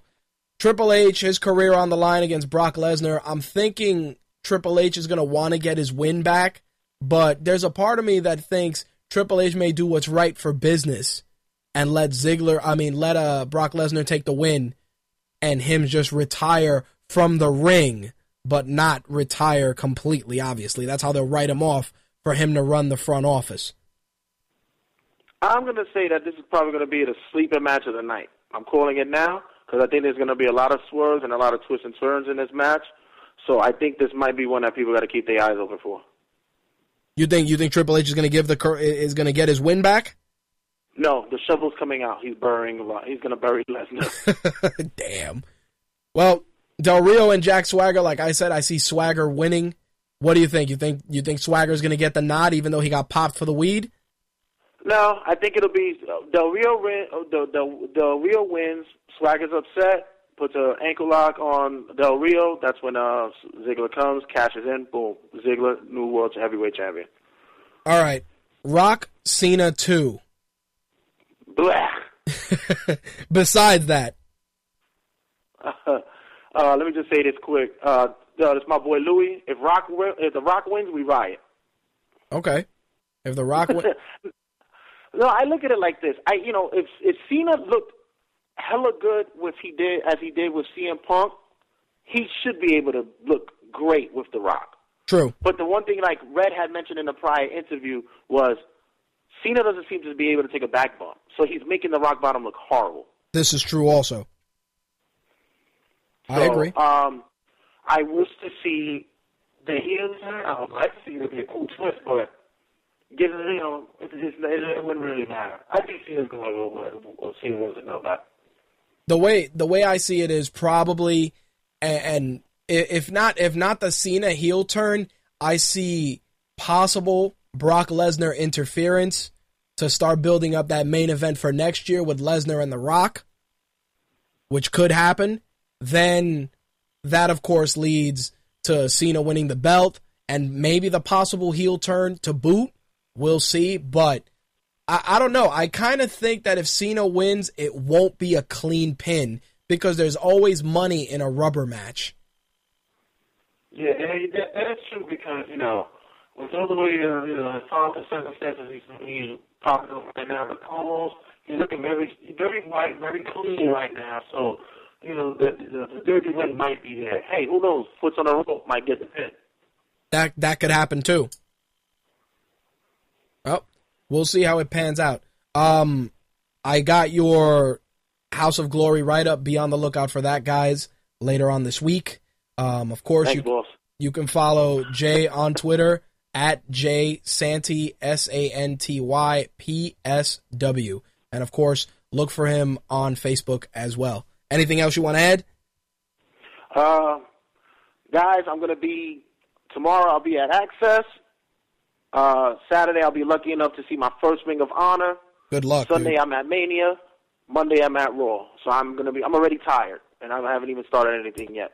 Oh, I'm and looking- also, Go ahead. uh, April 12th, House of Glory, Fight the World. Bruce Leroy will be in the building. Yeah, him and uh, Earl Cooter. Oh, you the man, Earl. You the man. There you go. All right, brother. Thanks for uh, Thanks doing these uh, picks with me. Thank you, son. Yeah, have a really good, good show. All right, brother. I'll catch you later. Peace.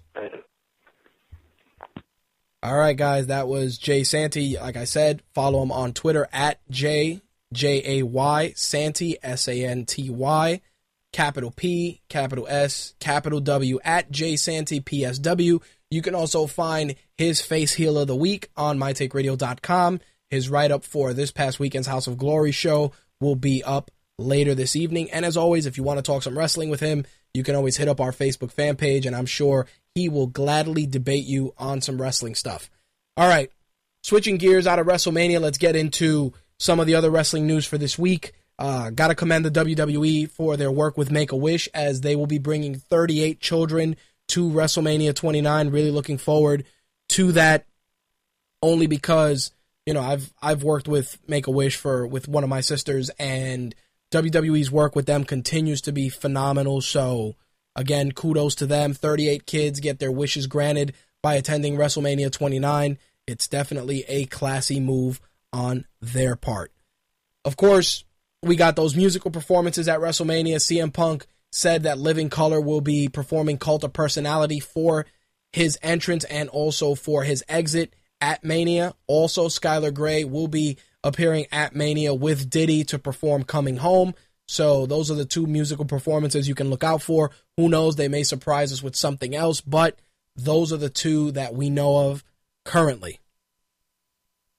In a bit of news that I'm actually very happy to hear about, Martha Hart, who of course is the wife of Owen Hart, her um her lawsuit with WWE has been settled over Owen Hart's likeness rights. With that said, now that the lawsuit is settled and um you know the non the, the payment for royalties to Owen's estate have been settled, that means that we will finally most likely next year get to maybe see Owen Hart in the Hall of Fame. Finally, start seeing Owen Hart appearance in WWE games. I'm I'm really glad it's settled. I think Owen Hart deserves to be in the Hall of Fame, and he's a he's a Hall of Fame caliber competitor. And not only that, but it's always good to just be able to use him in the games. Like I know a, a lot of guys that like to go out and create the nation in WWE 13 or in older WWE games, and sometimes you want to go and you don't want to have a created Owen Hart. You want to you know have him in there, and I think that's one of those things that's you know it, it's well deserved. If honestly, if Owen Hart appears in a game, it would be it would just be awesome to see because you could do Hart Foundation faction, you can do like I said the new nation. You can have a lot of fun with it. Um, definitely a, a nugget chance in the arena. Thank you for that, Jay. Um, I, I I'm glad to see it resolved, and like I said, Owen Hart deserves the Hall of Fame slot. Evan Bourne returned to action. Very happy to hear that. He popped up on thir- last Thursday's NXT show in Florida. He had a match against the man formerly known as El Generico. I believe now he wrestles as Sami Zayn. I believe it is S A Y N. Good to hear that Evan Bourne is back. He had a terrible, terrible ankle injury. So seeing him back in the squared circle is always good news. Plus, we get to see that very beautiful shooting star press once again. So congrats to Evan Bourne for getting back. Definitely stay away from the weed, and hopefully you'll continue to have a solid WWE career for the foreseeable future. Now, I gotta close things out. Well, not close things out, but get into some some sad news, which was, of course, the passing of Ric Flair's son, Reid Flair, who was found dead um, in a hotel room. He was 24 years old, and he had just returned from working with All Japan.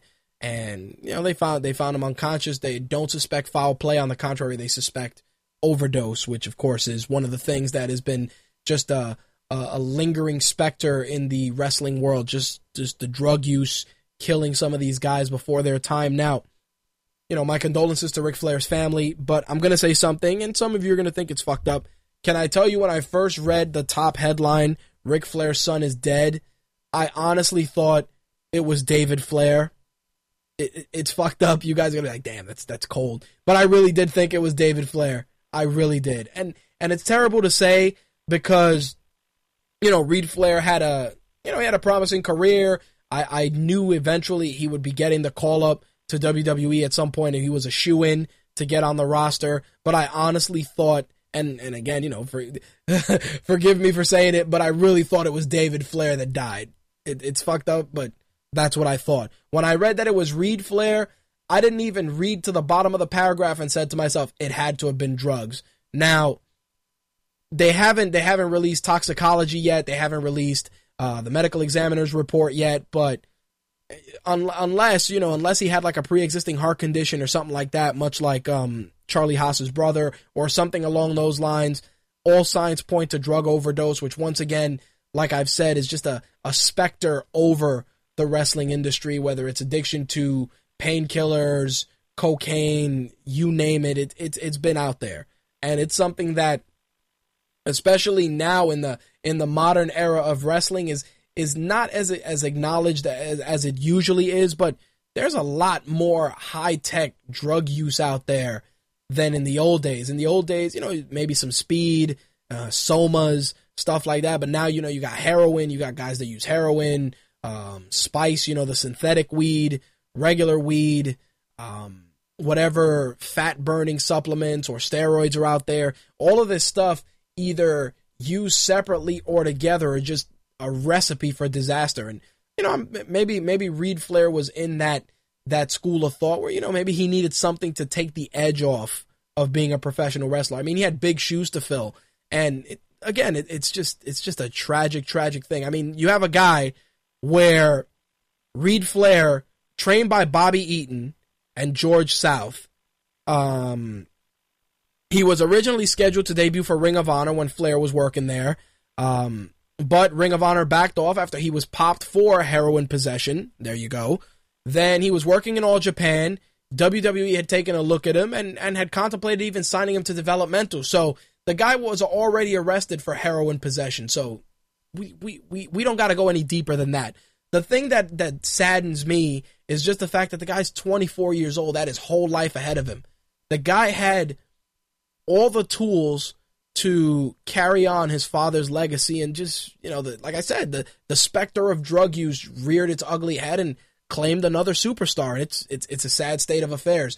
And for Ric Flair the, the guy hasn't had it easy the last couple of years. I mean between this ex-wife divorcing him that ex-wife divorcing him his daughter beating him up him losing all that money um you know going to TNA going to Ring of Honor coming back just being a shadow of his former self that you can see is there for a payday to pay off all his stuff.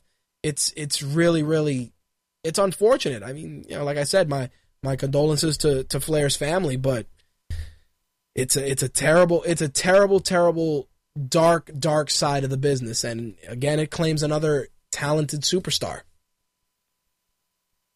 I did want to get into this particular list and you know, it's something I read last week when when during during the time off air, and it was about WWE's ten superstars who were ahead of their time. And it was it was a, a solid list, and as always, these lists are always up for debate. Um, superstars that they listed were Dynamite Kid, Gorgeous George, Brian Pillman, Nick Bockwinkel, Bad News Brown, Gold Dust, Sabu, Superstar Billy Graham, Raven, and Antonino Rocca. Now, obviously, you can say that there are tons of superstars that could be put on this list that were ahead of their time. I mean, The Undertaker, when he first came out, was ahead, you know, was ahead of his time. The gimmick was ahead of his time. Um, Brian Pillman, definitely ahead of his time. You can even say that about Stone Cold Steve Austin. He was the guy that made middle fingers, drinking beer in the ring, all that stuff. He he really changed the way the the average superstar was viewed. He made the anti-hero um, a household name. So I'd add him to that list. Bad News Brown definitely needs to be on that list. If you are a fan of wrestling and you've watched wrestling for as long as I have, you know about Bad News Brown. Definitely a guy that I would throw in there. Gold Dust, of course, goes in that list as well. Sabu, definitely I would include in that list. Raven, Raven is probably one of the guys that I think needed to be on that list from the get go because he's a guy who always came out. He had this crazy, crazy persona that was leaps and bounds ahead of any other wrestler during his you know during his time and definitely I'm glad to see him in that list. For those of you that are asking about Gorgeous George, this is not Macho Man's valet, the blonde and very attractive Gorgeous George. This is old school Gorgeous George. So um definitely you know, for those of you curious about that, look up Gorgeous George and you'll see he, not she, is who I'm referring to. Um, like I said, Dynamite Kid, definitely you could put in there. Um, Chris Benoit, if he wasn't blacklisted for, you know, the Bible and smothering his family, I would definitely put him in that list, uh, just because he was ahead of his time. Um, you know, things like that. But a very interesting list, and, and like I said, always up for debate. If you guys have any superstars that you feel were ahead of their time and would like to share them with us, of course, make sure to add them on our Facebook fan page just because, like I said, I think it would yield some very, very interesting results. I want to talk a little bit about some Japanese pro wrestling because Japanese pro wrestling, for those of you that are aren't as well versed, is probably some of the most hard hitting wrestling you can watch. And when John Blade was here, uh, we've watched, you know, he watched some re- some Japanese wrestling, and he he got a newfound appreciation for the craft of wrestling as a whole. Well, one of the many legends of the Japanese wrestling scene, Kenta Kobayashi, is retiring, and he is having his retirement match May 11th in Tokyo. Um, also, he's that match is his retirement match is going to be him teaming up against the Great Muta, who the WWE listed in their alumni section recently, Jun Akiyama and Kensuke Sasaki, and they're taking on um, Go Shiozaki, Yoshinobu Kanemaru, and Maybach Taniguchi. Now, I will say Kenta Kobayashi is a fucking legend. A legend in this business. YouTube is your friend. Look up some Kenta matches and you'll see what I'm talking about.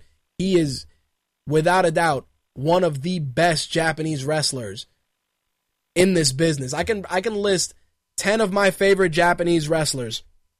And Kenta Kobayashi's on that list. Great Muta's on that list. Hayabusa's on that list. Um, Ultimo Dragon is on that list. Jushin Thunder Liger is on that list. Um, I'd like to say, definitely, I gotta say, Mr. Gannosuke is on that list. Um, damn. What a brain fart I had. I got six so far. There's four other Japanese wrestlers I'm missing, and it is almost one o'clock in the morning, and I gotta get my head on right. But I actually thank you, Antonio Inoki. Thank you, Jay Santy. How can I forget Antonio Inoki? Definitely he goes in that list. Uh I said Liger. Oh, um Hakushi, I gotta throw Hakushi in there because Hakushi was amazing and he used to do a lot of tag team wrestling with the um, Flaming Phoenix, which was Hayabusa, and they did a lot of stuff. Which I think if you have a chance, you could probably find it on WWE's YouTube page. They did a match. It was Hakushi and Hayabusa against Rob Van Dam and Sabu. I actually think I still have a DVD of that match, and it is probably one of the best matches involving Japanese wrestlers outside of WWE and WCW at the time. So do yourselves a favor, definitely look that up. Like Jay said, TNA is doing a show here in Long Island tomorrow. So um, if you're here in New York City and you want to check out TNA, it's going to be happening at the uh, at the theater in Westbury, Long Island, and pretty solid card. Sting and Jeff Hardy taking on Bully Ray and Devon. Bobby Roode is taking on James Storm in a New York Street fight. Christopher Daniels is taking on Samoa Joe. AJ Styles versus Austin Aries, which is sure to be an awesome match. Kurt Angle's taking on Wes Briscoe, and Joseph Park is taking on Robbie E. So those are all the matches you can expect if you are attending the TNA show tomorrow evening. All right, that's going to wrap up this week's wrestling segment. We are going to jump right into video games because we got quite a bit to discuss. So let's get right into it.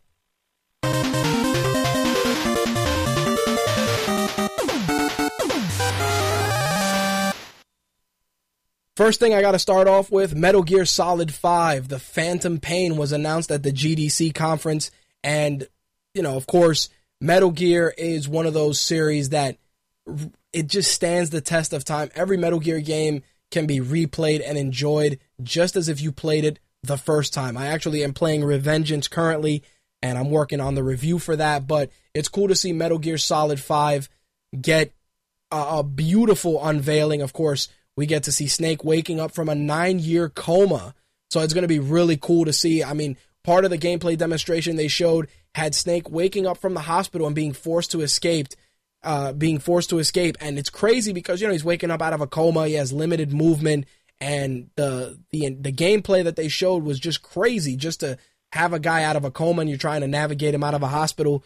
Like always, Metal Gear heavy on the suspense, heavy on the storytelling. Hopefully, it's not, you know, nine hours of cinematics and an hour of gameplay. But again, the Metal Gear franchise never disappoints. I mean, I'm really enjoying Revengeance thus far. So it's good to hear that Metal Gear 5 is getting an opportunity to grace current gen consoles. So be on the lookout for that.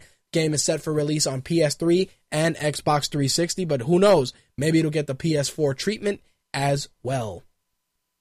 ComputerandVideo.com are reporting that Batman Arkham Origins will be released on current and next generation consoles later this year, being, of course, a prequel to Arkham City and Arkham Asylum, and is going to be taking place in the Silver Age of DC. It'll be the first meeting of Batman and the Joker, and you're also going to get to see Justice League's uh, Superman and Green Lantern in the game as well. So definitely looking forward to that. Batman Arkham Origins, like I said, dropping on current and next generation consoles later this year. I want to talk a little bit about the Ouya console. Those of you that know, that was the crowdsourced console with the Android backend. Thus far, it has been shipped to those people that have contributed to the Kickstarter campaign. People have good things to say about it. Console is going to retail for $99 and for those of you that didn't get in on the Kickstarter campaign, you'll be able to pick that up in retail stores June 4th. As of right now, there are 8,000 developers working on games for the system, including Square Enix, uh, Double Fine, uh, Vlambeer, Polytron. So a lot of a lot of companies are putting their creative talents behind this system. Is it going to take the fight to the 360 and the PS3 or even the PS4? I can't say for sure, but getting a $99 console with with an Android backend opens up a wealth of possibilities. So again, you'll be able to pick that up June 4th. It's going to run you $99.99. You'll be able to get it at Amazon, Best Buy, GameStop, and Target. Extra controllers will run you $49.99. A couple of weeks back, we were talking about THQ and the demise of their company and the distribution of their franchises. One of the games, one of the franchises I did not um, discussed was Darksiders, and I was incredibly concerned that it would be the end of the Darksiders IP. But Destructoid is reporting that Crytek is intent has intent on bidding on the license during the April THQ auction, which is going to be going on from April 1st to the 15th. So, with that said, Crytek may be grabbing the Darksiders IP, and we may get to finally see the remaining chapters regarding the Four Horsemen. I'm actually looking forward to that just to see what Crytek can do, but I'm just happy that the Darksiders franchise will live on. I'm very, very excited for that. 4J Studios announced that Minecraft on Xbox Live has sold over 6 million units. That's a lot of people crafting.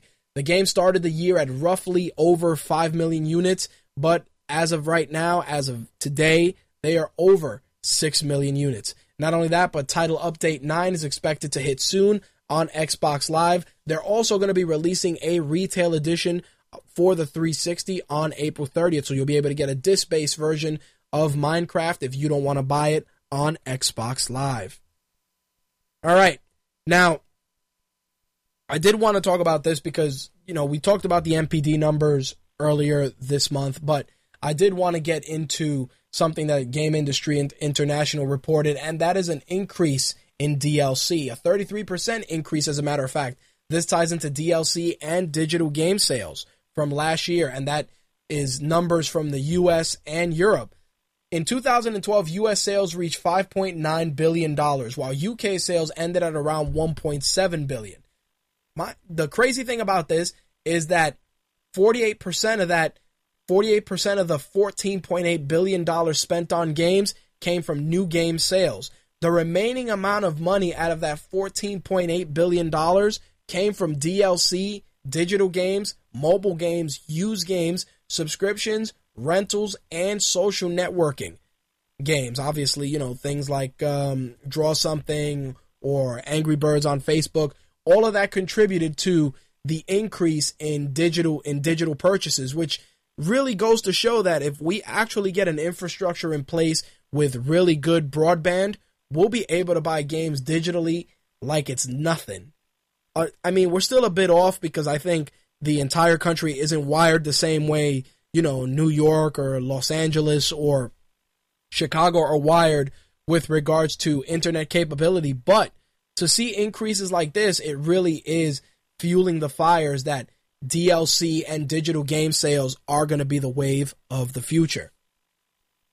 3DS gamers will be able to play Shin Megami Tensei 4 this summer for the 3DS. It's going to be the first title um, since 2004. So, for those of you that are hardcore 3DS gamers, you'll be able to have another game in your arsenal with Shin Megami Tensei, and that's going to be coming out this summer. I'm actually looking forward to that only because it, it's it you know since 2004 we haven't seen this game on handhelds, and I know for a fact that a lot of people who I told about this that are hardcore RPG players are looking forward to a brand new RPG to consume their time. So, with that said, you'll be able to bag that this summer for your 3DS. Gotta extend my moment of silence to LucasArts today because it's been announced that Disney is officially shuttering the company, and pretty much with that, they laid off 150 people and killed any of their current projects. Star Wars First Assault and Star Wars 1313 have been canceled. What this means with regards to the Star Wars franchise, who knows? But as of right now, LucasArts is dead. Rest in peace, LucasArts. Thank you for giving us so many great games, especially those within the Star Wars franchise. All right, that's going to wrap up the gaming news for this week. We are going to get into movies because there's actually quite, well, not even movies, entertainment, because we do have some TV news this week. So let's get right into it.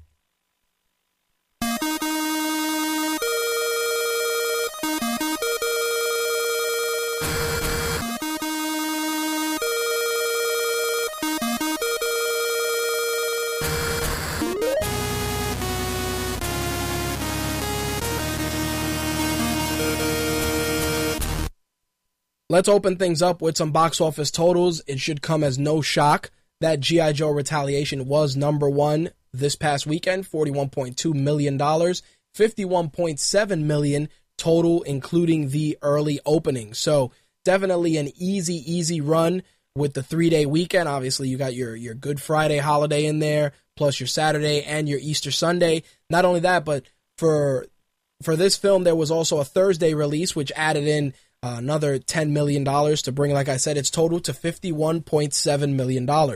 The Croods was number two. Ten, uh, excuse me. Temptation, Confessions of a Marriage Counselor was number three. Olympus Has Fallen was number four. You can see a review for that and for G.I. Joe Retaliation on mytakeradio.com. Oz the Great and Powerful was number five. The Host was number six. The Call was number seven. Admission was number eight. Spring Breakers came in at number nine. And The Incredible Burt Wonderstone closed things out at number 10. Of course, it shouldn't come as a shock that they are already working on a third G.I. Joe film. Variety reports that the box office success of G.I. Joe Retaliation is already pushing Paramount to create a third G.I. Joe film. So there you have it. Now, the crazy thing about this is that G.I. Joe opened with a total of $132 million. 51.7 came from domestic theaters, 80.3 came from international theaters. The film's budget was less than $130 million. And get this, that budget was less than the budget of the first film, which was $175 million. The fact that that first film had a $175 million budget is ridiculous, considering that most of the effects in that film were horseshit. Those stupid mechanized suits that Channing Tatum and uh, what's his name, Marlon Wayans were running around in look stupid. The fact that $175 million was spent on that is ridiculous. The only good things out of that first film were Snake Eyes, Storm Shadow, and the Baroness. And, you know, General Hawk and some of the some of the old G.I. Joe names that we all know and love. Overall, the first G.I. Joe film was completely subpar. The second film was definitely substantially better, but it was not great. I'm not going to go into why. For that, like I said, you can head over to mytakeradio.com and read the review, but it was enjoyable. I will say that. Jon Chu, who directed G.I. Joe Retaliation, is also working on a He Man reboot. He, they're already in the beginning stages. They're looking at a couple of different things that they want to go with, but they definitely want to go with a darker and serious tone. You know, that he said he doesn't want He Man to be too dark, but he doesn't want it to be campy either. So, you know, you're going to see a lot of stuff like, you know, you may see the Beast Man, the Snake Man, etc., but it's going to be a more uh, more grounded and more serious approach for He-Man, which honestly the the original He-Man movie was ridiculous. I it's probably a guilty pleasure of mine because I watch it often and and honestly the that the you know the He-Man film at that time with Dolph Lundgren and Frank Langella to me was, you know, I, I was a kid. I thought it was the greatest shit ever.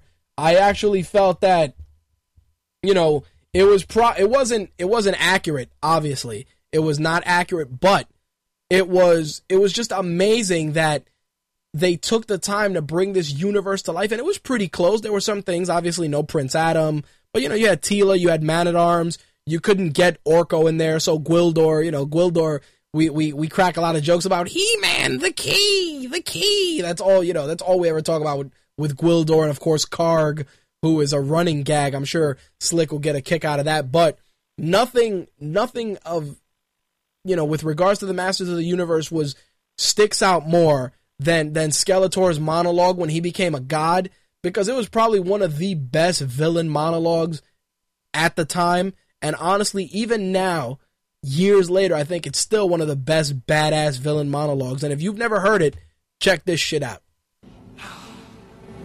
I, Skeletor, am master of the universe.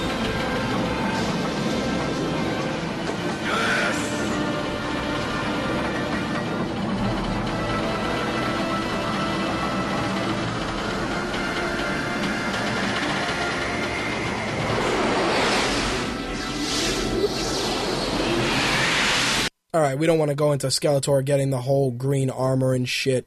Let me see if I can fast forward a little bit. The power fills me.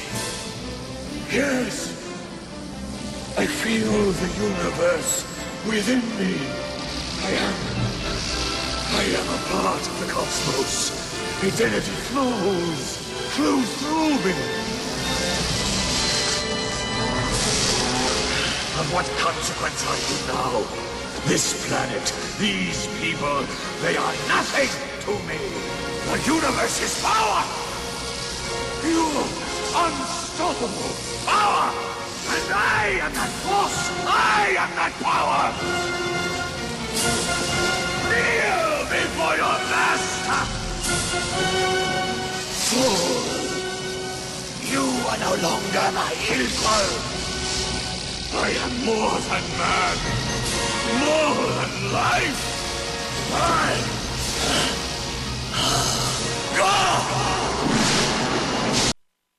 Sure, it was a little hokey, but that monologue was the shit. It was the shit because, you know, bad guys, especially in movies like that, like if you watch, I kind of want to say James Earl Jones had a great monologue in Conan, but I'm talking about Beastmaster, movies that came out during that that genre. You know, a lot of a lot of sword and sandal films. They just didn't have that same that same presence. And not for nothing, partially I gotta give credit to Frank Langella, who's an amazing actor. But his work as Skeletor was was off the chain. And with that said, if you do a, a reboot of He-Man, you need that same you need that same type of presence. You need a guy that isn't, you know, a hokey Skeletor impersonator, but a guy who's really dangerous, devious, and has a, a god complex. You need that shit because that would really bring it full circle. That's one of the things I hope to see when we see Thanos in, in the Marvel movies. We need that same type of, I don't even want to say swag, because that's just a shitty word to use, but just that that villainous, that aura that really makes you look at a bad guy and go, that is a cool fucking dude. I we need to see that. We need to. And um, Slick, of course, says that you need Karg. Fucking Karg, worst henchman ever. He really is the worst henchman ever. If if you guys have never seen a lameo a, a, lamer henchman, do yourselves a favor. Look up Karg, K A R G. He has a giant bouffant hairdo and a hook for a hand, and does absolutely nothing in the He-Man movies. Jack shit. All right, let's get into some small screen news real quick. If you're a fan of American Horror Story, the next season is going to be American Horror Story Coven, which will be debuting around Halloween. So be on the lookout for that. A lot of the cast members from previous seasons will be returning, including, um, uh, you know, Taissa Farmiga, Jessica Lange, uh, Lily Rabe, Sarah Paulson, Evan Peters. You're going to also be seeing Kathy Bates in that cast as well. Like I said, it should be coming around along, probably around that week of Halloween. If I remember correctly, um, American Horror Story was on Wednesday, so you may still be getting it on Wednesdays. And I'm assuming it's not going to want to compete with The Walking Dead, which of course will be taking over Sundays this October. So there you have it. Now, I got to talk about this a little bit because I mentioned it, I want to say two months ago, about a reboot of National Lampoon's vacation films. Now it seems that Chevy Chase and Beverly D'Angelo are in talks to return as Clark and Ellen Griswold. So there you have it. Chevy Chase leaves Community. I guess they, you know, they didn't get enough money from Old Navy commercials, but it looks like they will be returning to the beloved vacation franchise. As of right now, it seems that they will be joining Ed Helms and Christina Applegate, who are reportedly in talks to star in the movie. And the new film is said to follow the misadventures of Rusty Griswold, who will be portrayed by Ed Helms, who, along with his own family, go on a vacation to Wally World. So there you have it. Chevy Chase and Beverly D'Angelo are going to get themselves a nice little payday by returning to the National Lampoon's Vacation franchise. In some other small screen news, it looks like we're going to be getting Gangs of New York on the small screen. Martin Scorsese and, Sir- and Miramax are teaming up to develop a TV series based on Gangs of New York, which is probably in my in my top ten of favorite movies because Bill the Butcher is the fucking man. Um, they're going to follow it, of course, in New York, but also in Chicago, and it's going to explore the birth of organized crime in the U.S. at the turn of the twentieth uh, at the turn of the twentieth century. They don't have a network for it yet, but I will say that if Martin Scorsese is going to do it, I'd love to see it maybe on HBO, Showtime, maybe FX. I'm sure it won't be on HBO, so it doesn't compete with Boardwalk Empire, but I'd love to see it on Showtime or FX. I think a Gangs of New York TV show would do well. And honestly, this was one of the movies where I started really appreciating Leonardo DiCaprio's talent as an actor. I started to look at him as less as a pretty boy bitch and really um, started to appreciate him as an actor. So, Gangs of New York coming to the small screen, not a bad thing. In some other small screen news, you can write this down on your calendars. True Blood returns June 16th, 9 p.m. Eastern on uh, HBO. Of course, it's going to be 10 episodes. We got um, a new showrunner. It's going to be Brian Buckner taking over.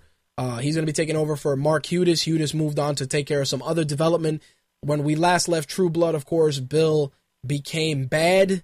And uh, yeah, we're probably going to see the usual lots of nudity. Maybe we'll see Anna Paquin's boobs for the fifth time. I'm sure that the Alcide the werewolf will be shirtless at least twice. Eric Northman will be shirtless at least 12 times or so. We're going to get probably some girl on girl, some guy on girl, some werewolves, all the typical sexy shit that we get in True Blood that we don't see in Twilight. So, write it on your calendars. June 16th, 9 o'clock, HBO for True Blood. Now, we all know Iron Man will be in theaters in May, and it looks like they're going to do much like they did with the Avengers. They are going to do an Iron Man marathon. You're going to get Iron Man 1, Iron Man 2, The Avengers, and Iron Man 3 in a marathon for the release of the film. As of right now, I don't have a list of theaters yet, but as soon as I get it, I will share it. excuse me, I will share it with you guys. You'll be able to watch all three Iron Man films plus the Avengers. So get ready to set aside probably nine hours of your life to watch all these films. So there you have it. In a, in a in a bit of sequel news that I honestly did not see coming, it looks like we are going to be getting a sequel to Finding Nemo, aptly titled Finding Dory, in theaters November 25th, 2015. Uh, this film is supposed to be taking place a year after the first film. Obviously, all the favorites will return Marlin, Nemo, the Tank Gang, all the usual. But it seems that they're going to be doing it where Dory is going to be looking for her family. So it's going to be very interesting to see how they do that, especially considering that it's been I, I think 12, 12 years since the last Finding Nemo film. So it's going to be interesting to see how how people embrace that. I think it's going to do well. Um, Strider in the chat says that Dory was already found. She was in the closet the whole time. Yuck, yuck, yuck. Nice Ellen DeGeneres joke. But I give credit where credit is due. Welcome back, Strider. Good to have you back in the chat. Um, I think it's definitely going to make Disney a lot of money. I know that for those of us that have been out of the loop with the Finding Nemo story, they'll probably remind us of it either by re-releasing the film in in 3D and IMAX as usual, or they'll probably do a limited run of the of the Blu-ray and the DVD, giving people a discount on the new film. But we still got two years to go before we get to worry about that. So as more news develops, I will, of course, share it with you guys. So, let's talk a little bit about casting news real quick. We all know that Michael Bay's Ninja Turtles movie is moving forward. As a matter of fact, it is actually filming here in New York City in um, Jones Beach. I know it's filming in areas of Jones Beach from what I've heard. So if anybody lives out by Jones Beach and wants to punch Michael Bay in the face, please knock yourselves out. Anyway, so the Hollywood Reporter reports, yuck, yuck, yuck, that Will Arnett has joined the cast of Ninja Turtles. Nobody knows who he's playing, but they did say that he is not playing Casey Jones. He will be joining Megan Fox, who, for all intents and purposes, is a shoe in as April O'Neil. Uh, the Turtles are going to be done through motion capture. They will be portrayed by Alan Ritchson, who was um, Aquaman in Smallville and Thad Castle in Blue Mountain State. Uh, Pete Ploszek Jeremy Howard and Noel Fisher. So the Turtles will be done via mocap. Megan Fox is going to be April O'Neil, and like I said, nobody knows who Will Arnett is playing, but it is not Casey Jones.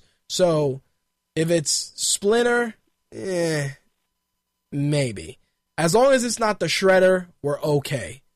But that's the casting news with regards to what I'm sure will be an abomination for most of us. Who knows? I really, I really can't, with good conscience, say that this movie is going to be any good, especially with the way they want to do it with the alien turtles. But we got a long way to go. Release for the film is June 6, 2014. So I have a whole year to bitch about it.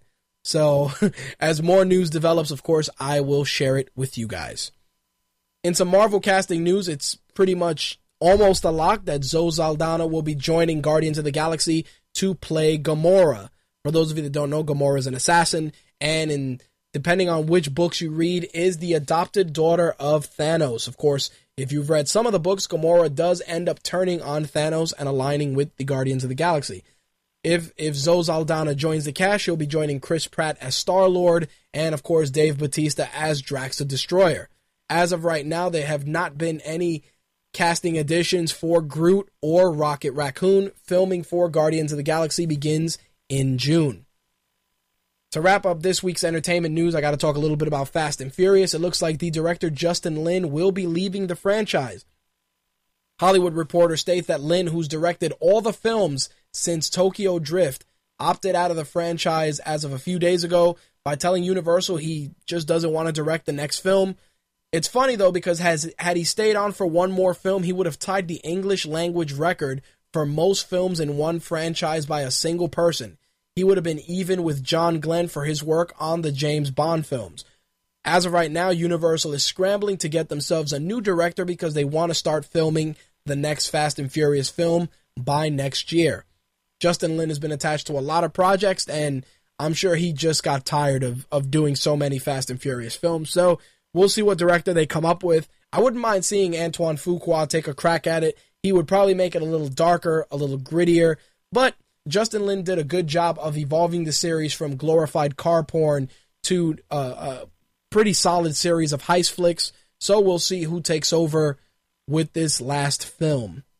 All right, that's going to wrap up this week's episode of MTR. You guys have just heard My Take Radio episode 178 for Thursday, April 4th, 2013.